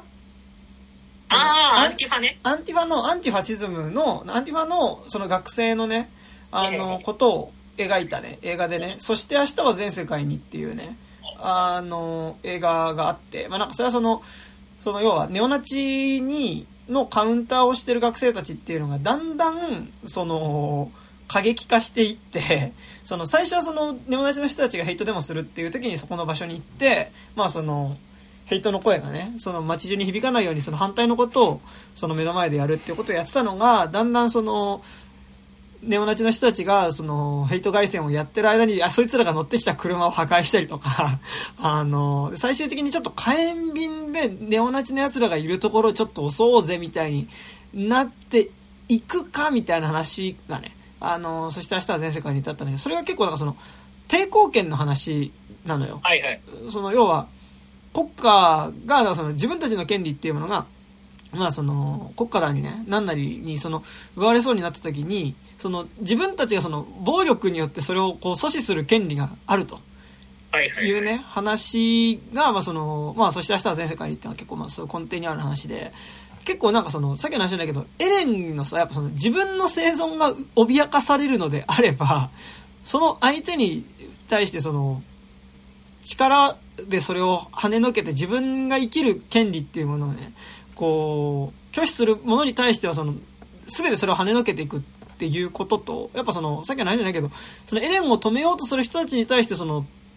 巨人になる能力は残すっていうところで結構なんかね、そこはある気はするんですよね、なんかね。抵抗権的なものはね、ちょっと思う。なんか、なんだっけ、その現実、あーなんかちょっと違うかもしれないけどね、はいはいはいあのね、ちょっと今、ノート送ったんだけど、えっとはいなんか、あの進撃の巨人って海外ではいはい。ネオ、ネオナチ的な人がめっちゃ読んでるって。あー、あー、やばいな、それ。それは、オルタナ右翼的な人？はいはいはい。まあ、いでも、ほ本質的にさ、読んでるとさ、この漫画って基本はリベラルに属する漫画だと思うじゃん？うん。でも、やっぱりその、えっとね、エルディア人は、その、西側諸国の白人である自分たち自身として移って、祖先による非白人人種への過去への犯罪のために罰を受ける彼らは自分たちの領土、かっこ米国に侵攻しようとする人間以下の巨人、かっこ移民に包囲されていると。で巨人をは殺すエレンは彼らにとっての英雄であるみたいな風に読み取る人がいて、あの、エレンが、あの、途中でさ、まあ、闇落ちした後に、まあ、脱獄して、こう、コートをかぶ、半裸でコートをかぶるみたいなシーンがあるじゃないですか。はいはいはい。あれを、こう、なんだろう、ヒトラーとのコラージュをやってる人がいるんですよ。で、結構、しんど。だから、そう、だからやっぱりなんか改めて、まあ、すごいそういう、なんだろう。まあでもそういう誤読をされうる漫画だよなって改めてちょっと思った節はある。というかまあ、その、なんだろう、それこそさ、まあマトリックスそうだよがそういうね。そうだよね。いや、俺も今そう思った。そう、んマトリックスだってさ、どう考えたってあれはトランスヒューマニズムの話？要は人間が人間じゃないものとして移行する中でどうするかみたいな話で、要は、あの、あれを作ってた人は、あの、ラナ・まあワシャウスキー。ね。オジャワスキーは女性になった、二人とも女性になって、うん、ワシャウスキーズ。うん。オジャワスキーになって、そう、もともとは、そう、まあね、男だった人たちが女になったって、うんうんなってるじゃないあれは。だからっていう、話としてマトリックスは多分作ってるとは思うんだけど、うんでもやっぱりその、オルタナ右翼的な人うん。に、すごくこう、やっぱ、引っかかっている。うん。年間読む、うん愛するコンテンツにはなってるから、やっぱりなんかその、あ改めてこういう、なんだろう、自由を求めて戦った人の話で、もちろんそこには、なんだろう差別みたいなものも含含まれて描かれてる漫画だと絶対思ううん。じゃない？でもやっぱりその、まあ、読み方次第というか、その読み方がこう、オルタナ右翼的な人たちに自分たちの物語だっていうふうにやっぱり作用してしまうっていうところが、やっぱこの、なんだろう、こういう漫画の恐ろし、恐ろしさっていうと良くないけど、まあなんか危うさみたいなものはやっぱ感じるというか、なんかそういうことを踏まえた上で我々は現実で進撃の巨人を受けてどうすればいいんだろうなってやっぱり思っちゃうしはある。うんいやね、なんかでも結構やっぱ「進撃の巨人」にしてもマトリックスに関してもやっぱ共通するのがやっぱその既存のシステムみたいなものに対してこうそれを破壊していく話だっていうところだったりとかそれの見方自体を変えていく話だっていうのはやっぱり共通してるし俺は結構「進撃の巨人」は割とアナーキーなところがある話だと思ってて。やっぱその国家だったりとか、やっぱりその、なんなら国家によって教えられる歴史みたいなものに関しては、まあ結構その、懐疑的な部分っていうのがめちゃくちゃありです。ちょっとさっきの話ちょっと、えっとね、えっと、あ同じ釜の飯っていうところじゃないかなってちょっと今話して思ったんだけど、それは、はいやっぱ進撃の巨人基本的にその、大文字での国家間での、えっと、国家間での人同士の向き合いだったりとか、その歴史的なね、まあ、その、要は国家間での人の向き合いっていうところに関しては、国家間だったりとか、その国家っていう、あらかじめなんかなんだ、その、自分のポジションっていうか、立ち位置っていうものが、例えばその、どこに住んでるかとか、どの、えーその、平民だったりとか、貴族とかっていう風に、生まれな、生まれたその、地域だったりとか、い経済的な階層みたいなね、身分みたいなところでもう作られてるものに関して、それはもう基本的にその、あらゆるシステム、国だったりとか、その身分みたいなあらゆるシステムっていうのはもう本当に人を対立させるものっていう感じが進撃の巨人はするわけですよ。まあその、最初のクーデター編まではやっぱりその身分間での闘争の話だったし、で、その後の今度、パラディン島からさ、マーレになってからやっぱその国同士のさ、その民族間の話とかになってるわけだけどさ、やっぱそこに対してやっぱその、同じ釜の飯って言ってね、まあでも実際同じ釜のシチューを食ってるから、同じ釜の飯は食ってるのだが、でもどっちかというとその、個人間でだったら対話はできるよねっていうバランス感で書いてる気はしてて、なんか、そうそうそうそう。なんかだから。だからなんかその国家じゃないところでの個人間でのつながりっていう形でだったら人はこう共有できるけど、だから逆にその国家とか身分っていうものがやっぱり人を対立させてるっていう構造はある気はするのね。なんか、なんかそういう意味で結構割とアナーキーな感じはあるのかなっていうのはね。なんか、イコールでそういう作品だとは思わないけど、でも結構そういうなんかテンションはあるかなってのは思うな。うんうん。なんか多分、多分なんだけど、なんか、やっぱり、なんて言えばいいのかな。進撃の巨人はそういう作品じゃないように書いてるとは思うんだうんが、うん。でもやっぱりその、なんていうの、自分たちを貶める人がいて、うんうん。それに対してこう、それをに逆らうためにやっていて、で、自分たちは要は、あの、自由のし闘士だっていう、うんうん。要は100%善っていう、100%前世でやってるっていうような考え方に読み取れうると多分そういう誤読誤読っていうと言わないけど、うん。まああのいいろんな危ない危うい読み方がされうるんだなって改めて思ってるしはあって、うんうん進撃の巨人はそういう風に書いてないとは思うけど、そういう風に読める節もあるとは思っていて、特に最終回あたりで余計そういう風に読める節はあるなっていう風に思ったんだけど、うんだからやっぱりそのなんだろう、あの、まあなんかその、なんて言えばいいんだ。あの、そのさ、同じ釜じゃなくて同じシチューを食う時とかもそうなんだけど、結局やっぱりその、それぞれがそれぞれを、まあ、許せないことはどうにもあるけど、まあ、暴力は振るわないって選択をして、より良いことをするために協力するうんうん。みたいなことが、まあ多分人間が団結する、団結っていうとあれだけど、まあ緩やかな連帯みたいなことをして、うん。争わないためには多分必要なんだなって改めてちょっと思った。なんかその、なんか誰かが正しくて誰かが正しくないってうん。誰かが失敗しててみたいな、多分そそういうところがさ、まあマトリックスとか特に結構あるわけじゃない？やっぱり、で、進撃はまあ、やっぱそことはちょっと違うようには見えてはいると思うんだけど、でもやっぱり家畜でいてたまるかっていうイズムもある漫画だから。うんう、んうんうんでも、家畜でいてたまるかイズムっていうのが、その多分、自分たちが正しくて、押さえつけてる方が悪いっていうものと何か結びつきやすい、ちょっと怖さがある。ああまあね。いやだからそこで言うとやっぱさそのでもそれって結局エレンにならざるを得ないというかさそのそうそうそう。結局え？うんだから我々みたいなさ、うん。まあ、なんていうか別に、その大きな革命みたいなことを別に志してるわけではないですけど、はいはいはい。でも、なんかその、やっぱり今の世の中は良くないなと思ってて、うんどうにか良くなってほしいって思ってる時に、まあ、進撃とかを見て思うものは、やっぱりだけどそこからやっぱりその、家畜でいてたまるかみたいなイズムだけを取り出して自分が現実に持っていくとすごい危ないんだろうなってある。そこにやっぱり必要なのは自分が何を痛めつけてきて、自分が誰に痛めつけられてきて、そこに対してどういう相互作用があって、そこについてちゃんと、あの、個人範囲では喋れるかみたいなところ、山田君っていうところにしないっていうふうに自分が現実に応用していかないと、ちょっと危ない、自分も危なくなっちゃうなっていう。うん。なんかそやっぱり、いや、エレン行ったれって気持ちは自分にもまあなくはないわけですよ。うんそのエレン行ったれの気持ちを現実になんかうまく出せる気も俺はしなくて、そのエレン行ったれな気持ちを現実に持っていくと、なんか、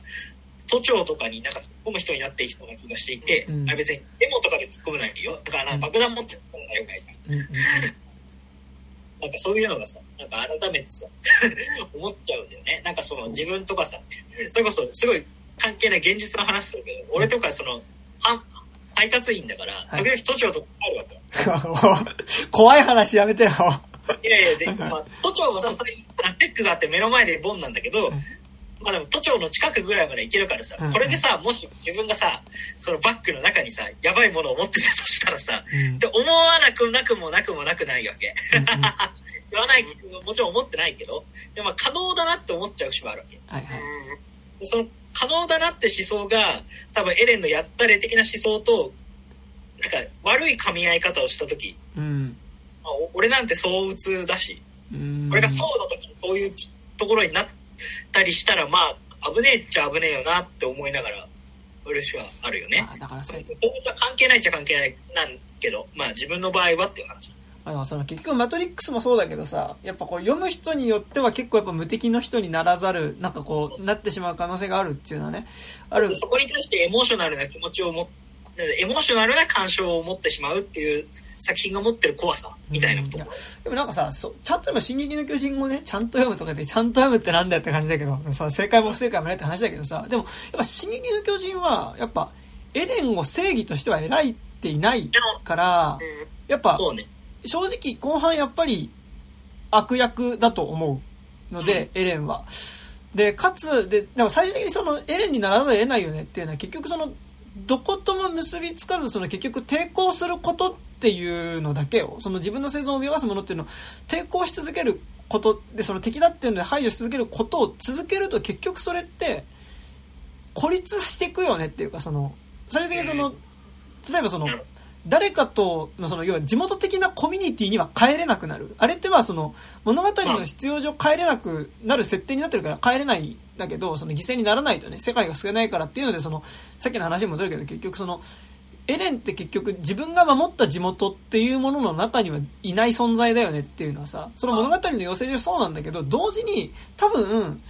そこまで世界を敵と自分たちっていう風に、なんかその敵にするためにエレンはなったわけじゃないけど、結局自分の生存を脅かすもの、イコール敵っていうので、それを排除し続ける生き方をすると、多分それってこう主張としては一貫してるし、なんかその突き抜けてはいるんだけど、一本通ってはいるんだけど、でも結局それって最終的にその孤立していくものではあるし、その、一人になっていくものではあるし、まあその妥協点っていうものがなくなっていくものだよねって。もちろんその妥協することがいいことだとは思わんけど、あの、でもやっぱりその最終的にその、1対1での個人での対話っていうところには、つけなくなっちゃう。まあ、エレンに関しては、その個人との対話っていうことも散々したし、なんならそこももうちょっと全部見た上であそこに立ってはいるんだけど、でもなんか、でも、そこあるよな。なんか、エレンはでもやっぱり23巻以降あんま対話してないっつうのはあるよね。なんかもう、結局全部自分で考えちゃっまあ見えてるからっていうのはあるんだけどさ。そうそうエレンの場合はそこがめんどくさいのは、その見えてるからっていうところがまあ、ちょっと複雑というかまあ、ではあるんだけど、うん、でもやっぱりその見えてしまったことに対して、まあ、どうしようっていうのを他の人と喋る機会は絶対的にやらなかったんだなっていう感じはする。うん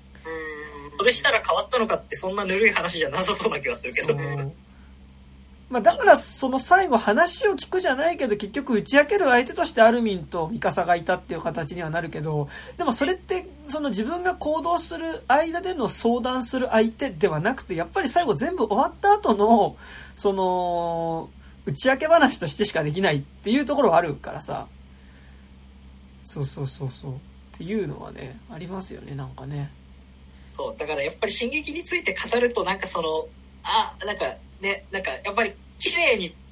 なんか話としては構造上めちゃくちゃ綺麗なある種の悲劇として収まってるんだけど、うん、やっぱりこの、あの、このなんだろう、歯に物詰まった感じでしか喋らざるを得ないっていう漫画もあるんだよね。あとまあ、うんうん。あ、いや、そうね。だからまあ、まあ最初に言った通り、その、僕はこの漫画はめちゃくちゃよく考えられてるとは思うけど、うんうん、その考えられきった構造を見せるために結構ノリでやってる漫画だとも思うんで、うんうん、完全な完璧な作品だとは思わないですけど、でもやっぱりその、他の少年漫画だとなかなかここまではいかないじゃない。うんうん、その、やっぱデビルマン的な、神話的な世界観じゃなくてもっと社会的な話だからさ。うんうんうん、やっぱり。でまあね、ある意味逆ミキちゃん生首なわけですからね。まあまあまあ、そうそうそう。ね、まあなんか、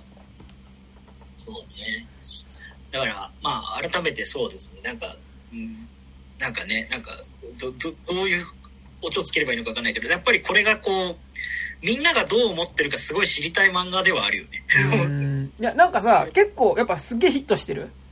いや、もちろんもちろん。ヒットした漫画だし、結構なんかなんだろう、みんな読んでる漫画だし、結構当たり前にさ、なんかこうさ、あ、進撃みたいな感じだけどさ、結構なんかなんだろう、割と難しいというかさ、難しいというかその受け止め方っていうのが結構難しい作品な気はするから、結構なんかね、そう。いやなんかやっぱ単純にエレン良かったねではないしさ。まあまあまあ。そう。だからそう、いわゆるさ、最終話で感動しましたみたいなこと、感想で書いてる時にさ、感動はできなくないみたいな。だから、マジで、もう、もう、何回も言ってるけど、やっぱ感動とうつエンドはね、やっぱ本当にやっぱね、感想を語る上でやっぱ言っちゃいけない言葉だと思うね。なんかその、うつエンドと感動っていうことは、なんか本来そこの作品を見た時にあったモヤモヤした感情みたいなものを、なんか、こう、解像度を高く言語化することをね、やめた言葉だと思うので、感動とうつ映画っていうね、うつエンドっていうのね。そう。そうね。まあ、まあね、なんか、そう。だから本当に、まあ、多分まあでも作者の人も分かった上でこの結末を提示してるわけだからやっぱりここれを見てみんながどうすればよかったんだろうね現実がどうすればいいんだろうねって話すことでまあ少しずつ世の中をマシな方向にするための漫画ではあると思うんだよね。うん、だしなんかはいはいはい。あ、ごめんごめん。はい、いや、なんかさ、その、いや、全然ハッピーエンド方向に持っていける作品だと思うの。なんか良かったねっていう方向にできる漫画だと思うけど、やっぱりその、さ、え、でもここでこうするっていうことは、でもこっち側でこうなるよねとか、あの、こう一個の行動に対してそこでこうそれを相対化する視点みたいなのが絶えずずっとある作品だとは思うから、だから結果としてなんかこう、ある意味、ちゃんとこう、エレンの行動とかに関してはめっちゃノリで、最終的な決断、ノリとか勢いで書いてはいるけど、やっぱりそれをすごい相対化しているから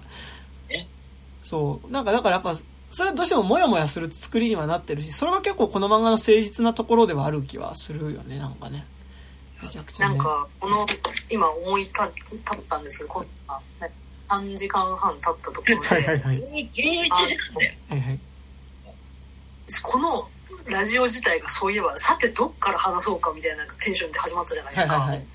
その、どっから話、どこからこう、皮を剥いてっても、うんうん。なんか、こう、もやもやしたりとか、うんうん。自分のよいいと思ってたものってなってなったりとか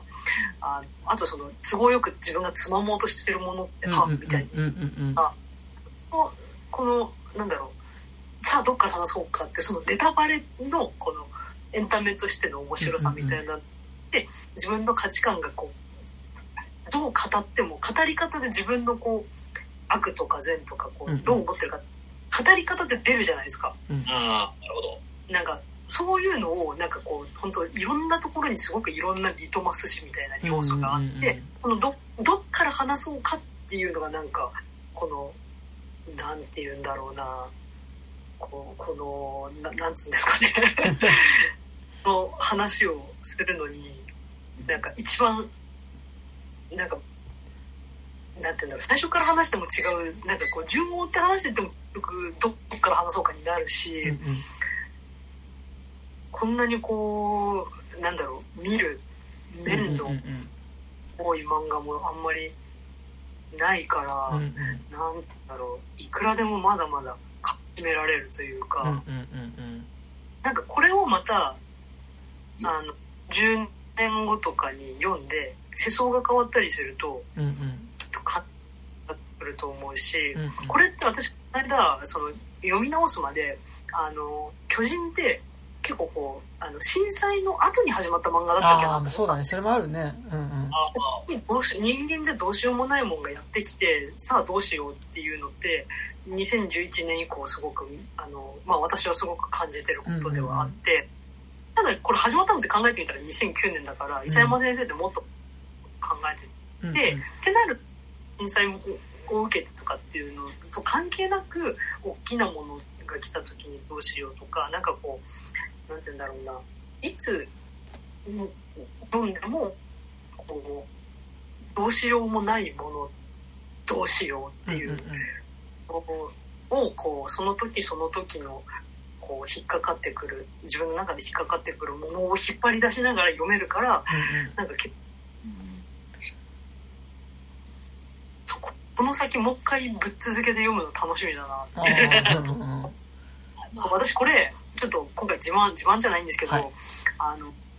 事前に読むってなお二人は3日4日かけて読んおっしゃってたんですけど、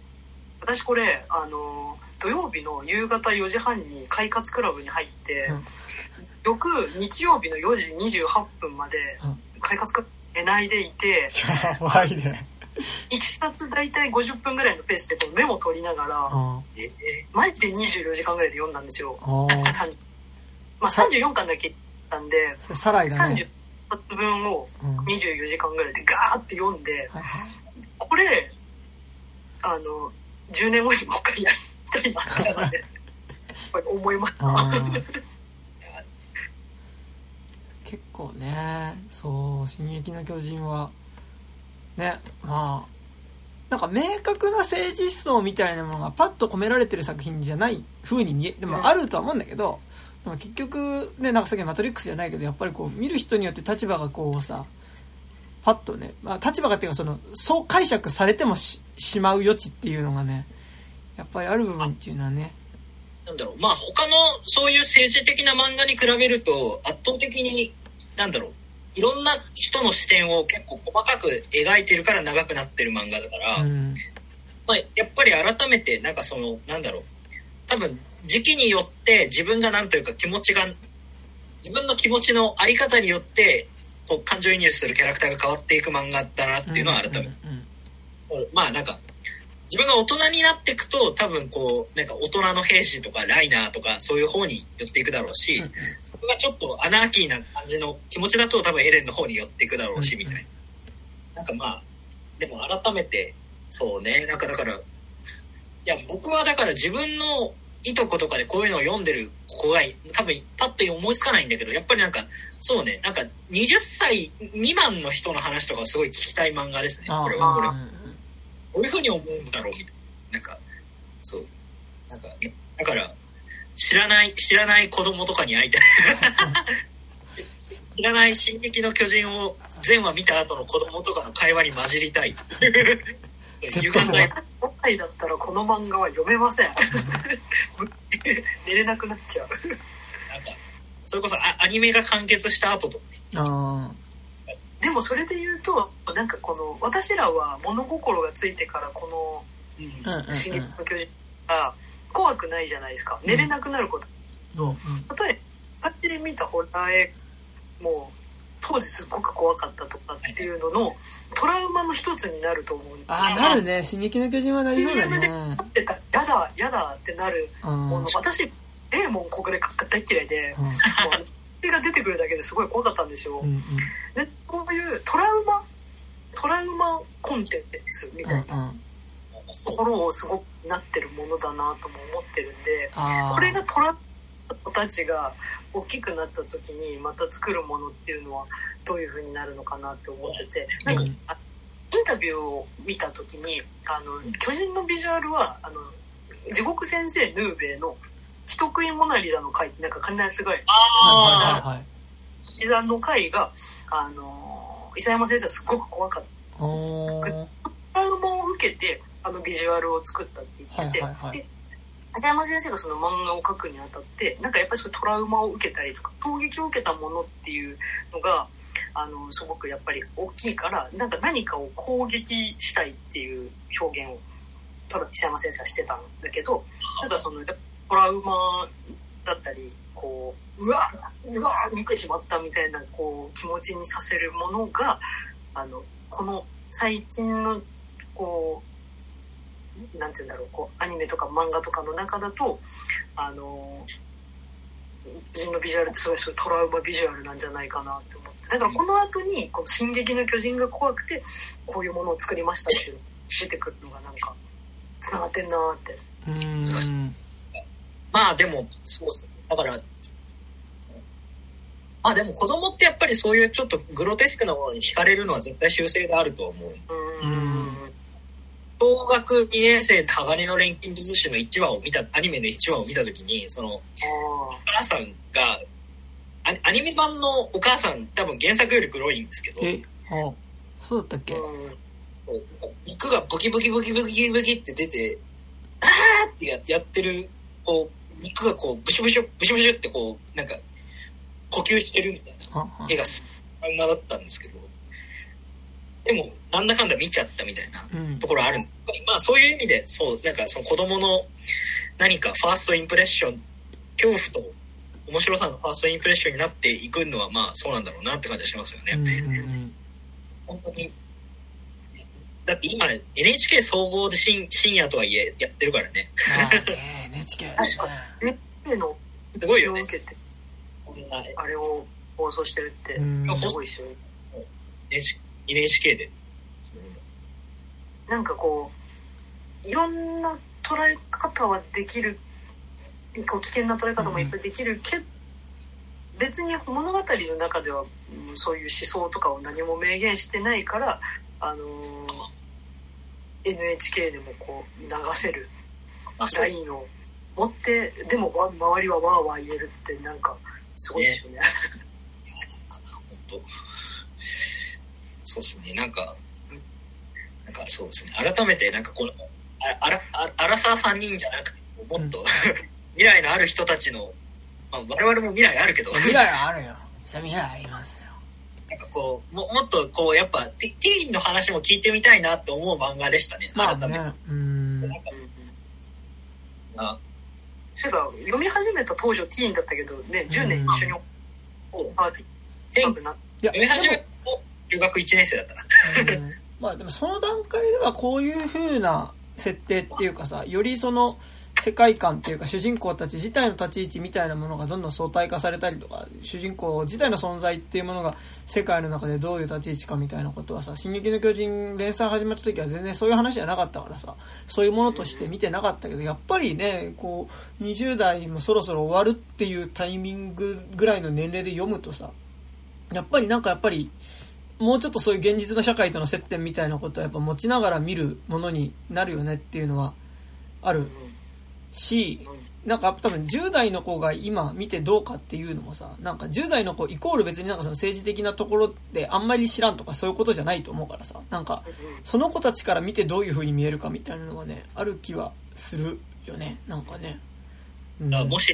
ね、10代のリスナーで読んでる人がいたらメールくださいだよね。ね逆に年上もどうどう感じるかもしあまあ、れないそれはあ、そうだねも。ちろんもちろんそれは。なんかそうです。だからせ世代とか立場の、によってまた得る印象が違うタイプの漫画ではあるんんひどこに、なんだろう。ある種、なんか、あ、あら、荒沢にしか刺さらないタイプの漫画もまああるっちゃあるじゃないですか。うん。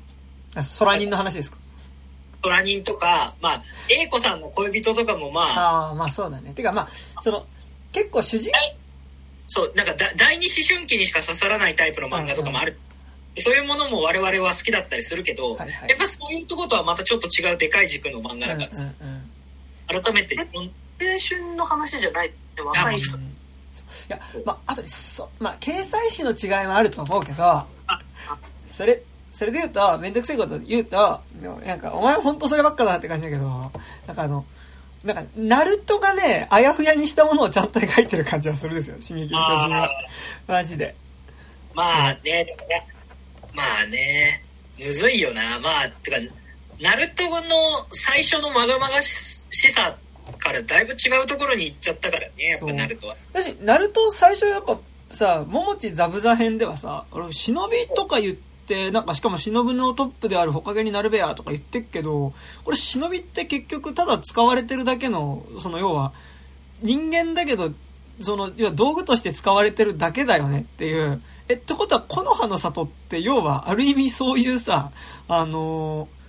戦闘兵器として使われてる人たちだけの国ってことじゃん、みたいな。っていうところって多分、あ、あったね。最初あって、で、じゃあその多分さ、その、ももちザブザが問いかけたその問いに対して、でもそれでもほかげの、あと、忍びの長であるほかげになりたいって言ってるナルトは、どういう答えを出し得るかっていうのが、多分ナルトの一番最初始まった時のテーマだったとは思うし、で、その中でやっぱり関数が進んでいくにつれて、やっぱ忍びであるっていうことが結局、ある意味、その戦争の道具でありさ、かつその、やっぱその中で、かつね、その、内派の一族っていうのが出てきた時にさ、その、あ、俺たちってなんかそういう国とか、なんか上の、その、ね、上層部の都合で、一族皆殺しにされたりするんだっていうさ、っていうところに対するその、いわば、結構ね、繊繊細孤児みたいなね、キャラクターとかも結構出てきたりとかする中でさ、じゃあなんか、ここに対してどうしようかみたいな話がね、それこそさ、ナルトは最終的に本当に地元っぽい色で終わるわけじゃん。そのはい、みんなジャジャージ着てさ、完全に地元のヤンキー、だってみんな、みんな知り合いとばっかり結婚して子供産んでって感じだもんね。ワンボックスに乗ってないだけでしょ、だったら。本当に。なんか、でも、そ、そうだな。あ、でもなんかそれでちょっと思い出したのは、あの、ハガレンのさ、はいはい。最初のアニメ版、はいはい。原作と乖離した方のアニメ版、はいはいはい。あれ、なんか、あれって実は最終的に現実世界と接続したりするんですけど、あ、へえ。え、あの、俺最後まで見てない、あれ。最後まで見てない、うんうんあの、これ、巨大なネタバレっちゃ巨大なネタバレなんですけど、はいはい。はい最終的に、あの、主人公たち、てか江戸だけ、あの、現実の、あの、1912年ぐらいのドイツに行っちゃうんですよ。ほで、映画版は、もろに、その、ナチスが流星していく世界と、う。はいはい。あの、錬金術の話と、二つが混じっていくんですけど、あで、で原作の、あの、国自体が悪いことしてるんじゃないかみたいな感じが、ーうん。だんだんこう、本当に悪い奴がいいて、ホムンクルスって言うんですけど、みたいな感じから、で、失われていで、お父様っていうのがいるんですけど、みたいな感じで失われていってしまった、こう、善悪によりし行ってしまった感じとう、んうん。なんかそこに修練しない感じもっと、善悪じゃなくて、でしかもそこに政治が混じっていく感じっていうのが僕、そのハガレンの一、一っていうかそのアニメオリジナル版はすごい好きなんですけど、うんうんうん。この感じをちょっと進撃を読んで久々に思い出したっていうか、あの感じってやっぱ他のものじゃ得られなかったんですよ。ハガレンは原作も大好きではあるんですけど、その、その、第一期アニメ版うん。だけが持ってたなんかその、まがまがしさみたいなのがあって、え、あ、あれって知ってますか？その、ホムンクルスっていうのが出てくるんですけど、ホムンクルスって原作だと、そのお父様っていう、まあなんかすごいめっちゃ悪いやつから存在なんだけど、あの、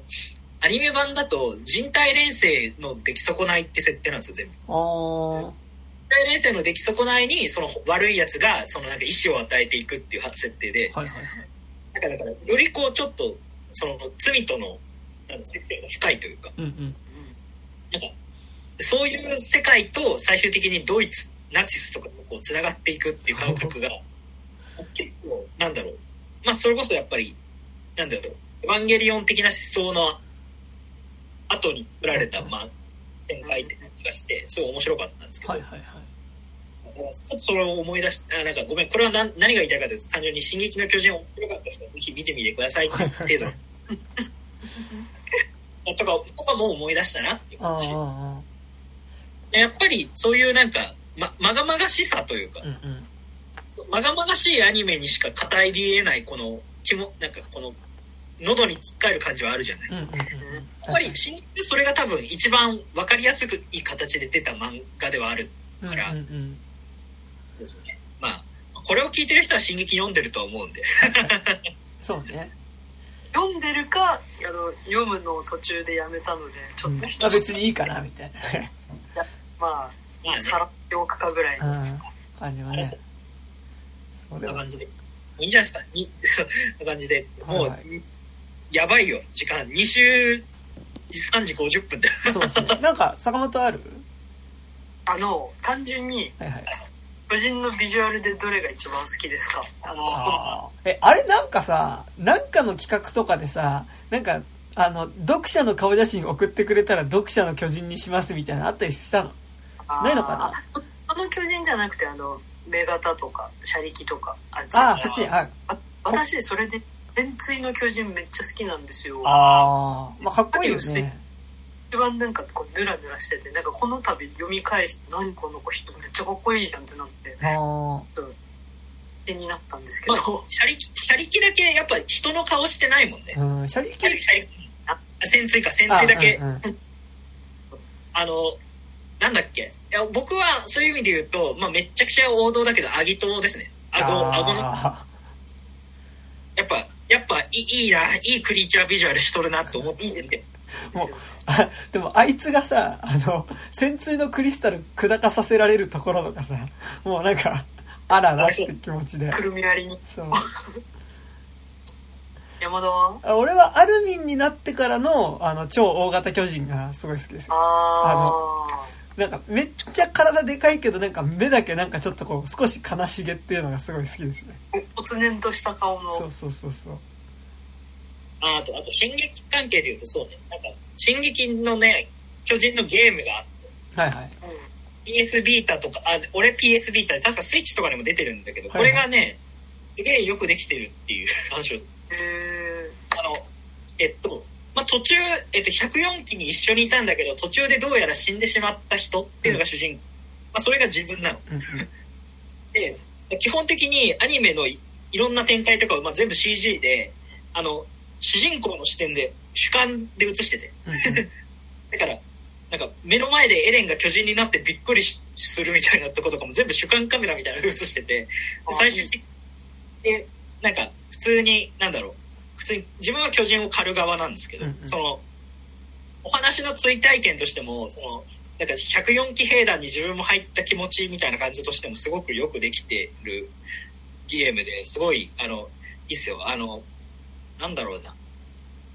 すごいやれることめっちゃいっぱいあって、なんかその、なんか、ハンジさんに協力するために、いっぱい巨人を捕まえなきゃいけなかったりとか、なんかいろいろ、なんかすごい、いや、そう。で、うん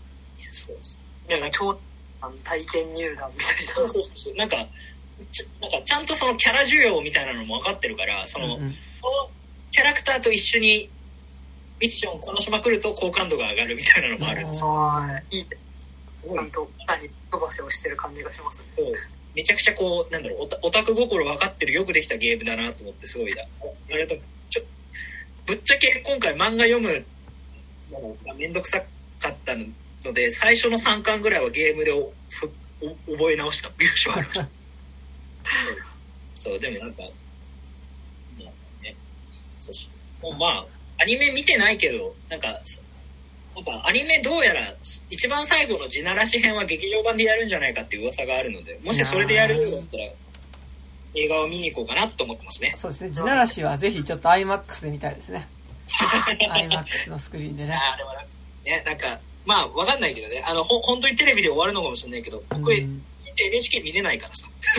あいいですね。僕も NHK 見れないんですよ。映画館一番前の席とかで見ると こうやってまあ、どどこまで本当かわかんないけど、なんかそういう噂もあるので、まあ、映画か、映画でやってくれたらね、また見たいなと。あと、まあ最後に言いたいのは、あの、カピバラの巨人ってなんだよっていうね。オカピで。オカピか。オカピの巨人って何って。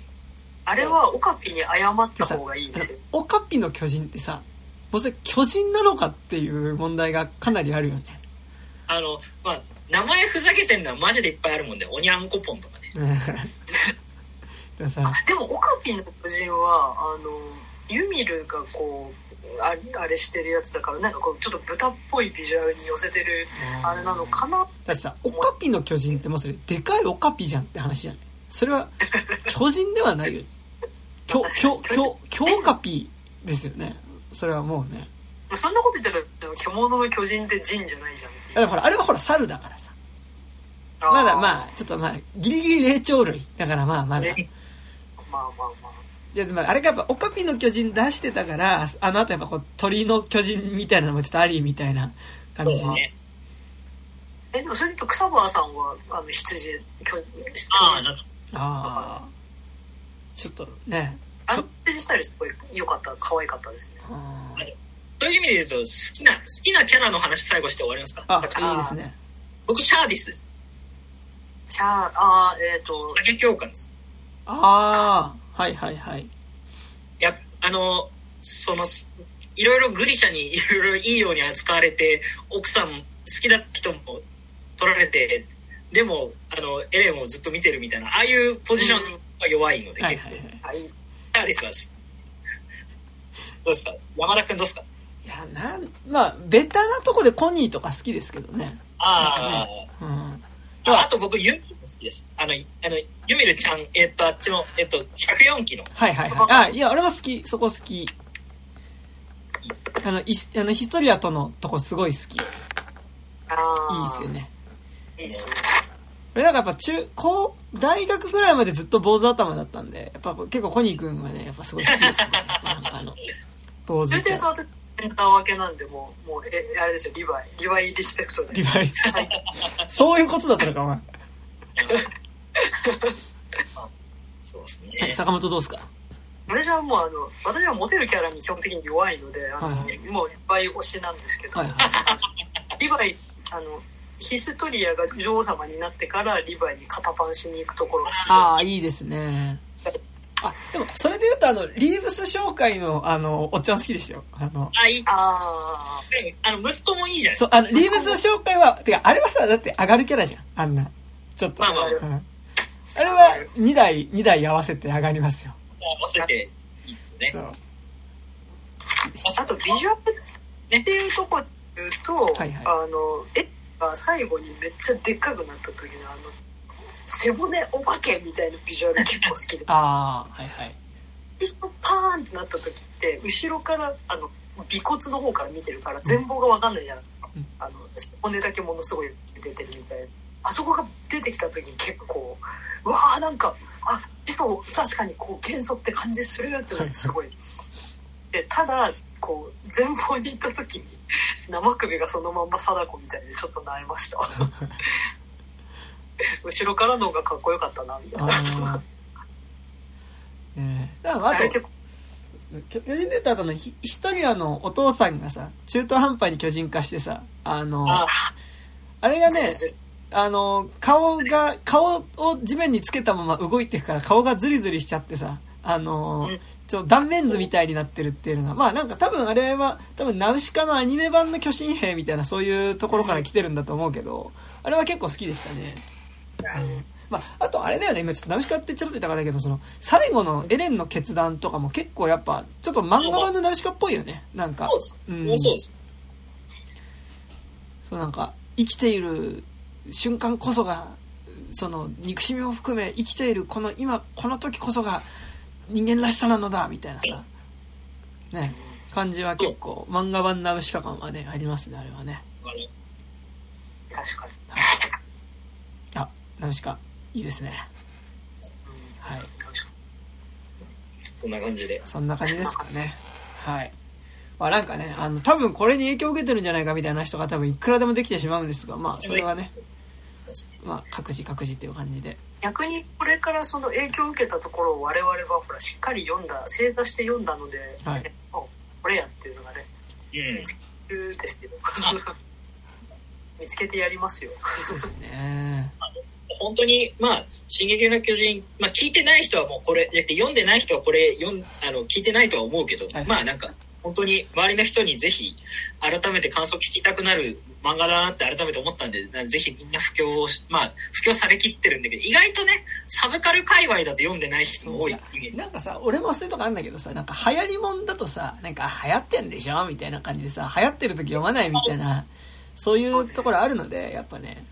いや、読んだ方がいいよっていうね。イズリスナーこそ。うん、聞いた方あの、見て読んだ方が、まあ読んでるかもしれない、全然読んでると思いますけどね、あの、読んだ方がね、いいですよ。はい。だって肉地図クルーは集まんなかったんだもんね、残りのうちも。あ、な、そうです高島くんが読むわって言ったけど、ちょっと感想多くて、ちょっと無理ですってなった。そう。レイトさんと竹木さん読んでなかったかな、そもそも。テキさんとか読んだらめっちゃ影響されそうだけどね。竹木さんね、見たもん割と影響受けるから。ってありますけど。まあまあそんな感じで。はい。はい。という皆ことでさん、もう、もう、もうゼロ時だわ。はい。というわけで、じゃあ日付も変わったというところで、えー、じゃあ、そんな感じですかね。はい。じゃあ、まあ、まあ、いろいろありますが、なんか、えー、おのおのか告知とかありますか？えーっと、中村は、えーっと、越冬名義で曲が2月中には出ます。お、サウンドクラウドに上がります。えっと、おあの、うつをテーマにした曲をあ、げます。いですね。はい。あの、あの、ちょっと、そ最近、あの、まあ、なんだろう、山田くんと出したアルバムも含めて自分の活動としては、なんかその、あんまり、大声でラップにされてこなかったことをスピッとしていこうっていうところが割とテーマではあるので、うんあの、とりあえず最初に、今僕も絶賛悩まされ中のうつについて、あの、もう一人、うつ病で悩んでいるラッパーの人と一緒にやりますので、はい。よろしくお願いします。ちょっと、言いますけど、よろしくお願いします。はい。えーっと、あれじゃ僕は、えっと、水の旅人というラップユニットをやっておりますが、えー水の旅人の方で2月の23日に仕方ないという名前の、えー曲を配信で出します。まあ、なんとなく、こう、コロナ禍でね、なんかこう、やっぱやる気出ないなとかね、なんとなく部屋の中でずっとこう、なんか何もする気起きないなみたいな人があるなみたいなことあると思うんですけど、まあなんかそういう時のテンションについてラップした曲を、えー出します。あの、結構ね、ね。ヒップホップな感じになってると思うので、なんかね、中村くんも僕も、まあちょっと程度の違いはある。ちょっと結構なんかこう、ダウナーな感じの、多分、ダウナーダウナーパワーをあの、水の旅人で2月23日に各種サブスクリプションサービスの方で、えー、仕方ないという曲出ると思いますので、よかったら聴いていただけると嬉しいです。はい。なんか坂本展示とかあって特に、あ全然すずりとか、すずり保持してるんでいいですはい。な感じですかね。あと、どうぞ今日エンディングなんか、一緒に出した曲とかからにしますか？中村くん。出ますかじゃあ、最サイクルスケープかけてないんだったらサイクルスケープでサイクルスケープかけたな。ラ何にする？どうこと？何人だってのも聞いたことあるよ逆に言うとあ、そっか。じゃあ、もう一回サイクルスケープかけようか。じゃあ、サイクルスケープにしましょう。はい。はいはいありがとうございました。ありがとうございました。あー三郎声優まで歩くブラックのバックショットドライバーに会釈軽減な顔俺は気づく。うん今はノットドライバーでも同じマップの上背中に不安症って保証のないマイウェイ暗い日々楽しめないくら寿司上がるグラフが何もかもを下げるグラビティパパは下打ちマック前待機してるジャリー手を繋いだ先で見てる子供は何イメージ。見たり見られたりまた見下されたり勝手に見下したりルサンチ吐き出す先間違えずにサイクロプス上を向いて歩こう閉じて見えるサイクルスケープから目を凝らそうアプリ消して iPhone 追加チャージ1000円二つ目の駅で降りて地下鉄からトレイン降りてレーン俺は赤で止まって木に走り出すすれ違う全ての風景は人人人街はないだ夜が愛だ人々は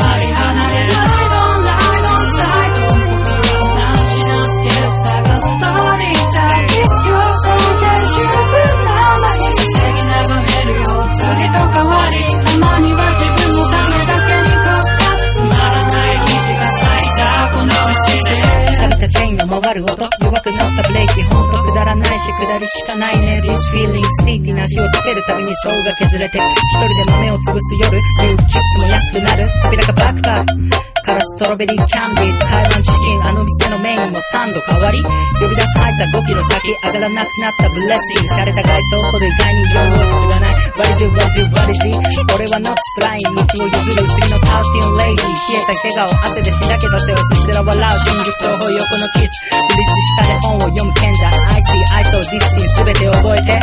祈るようにペダル蹴る塔にピークを過ぎた坂にバカな嘘は溢れ消えないそうです。先のビルだけで傾くライト。少し左に曲げて。やっと真ん中を照らすよ。街はないだ夜。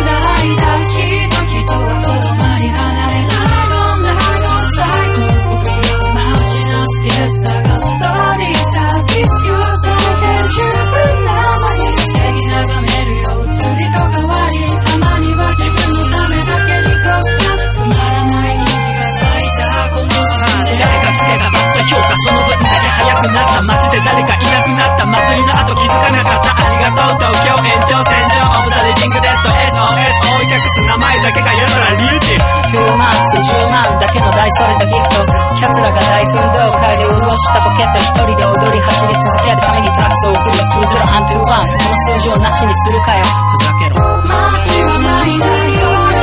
い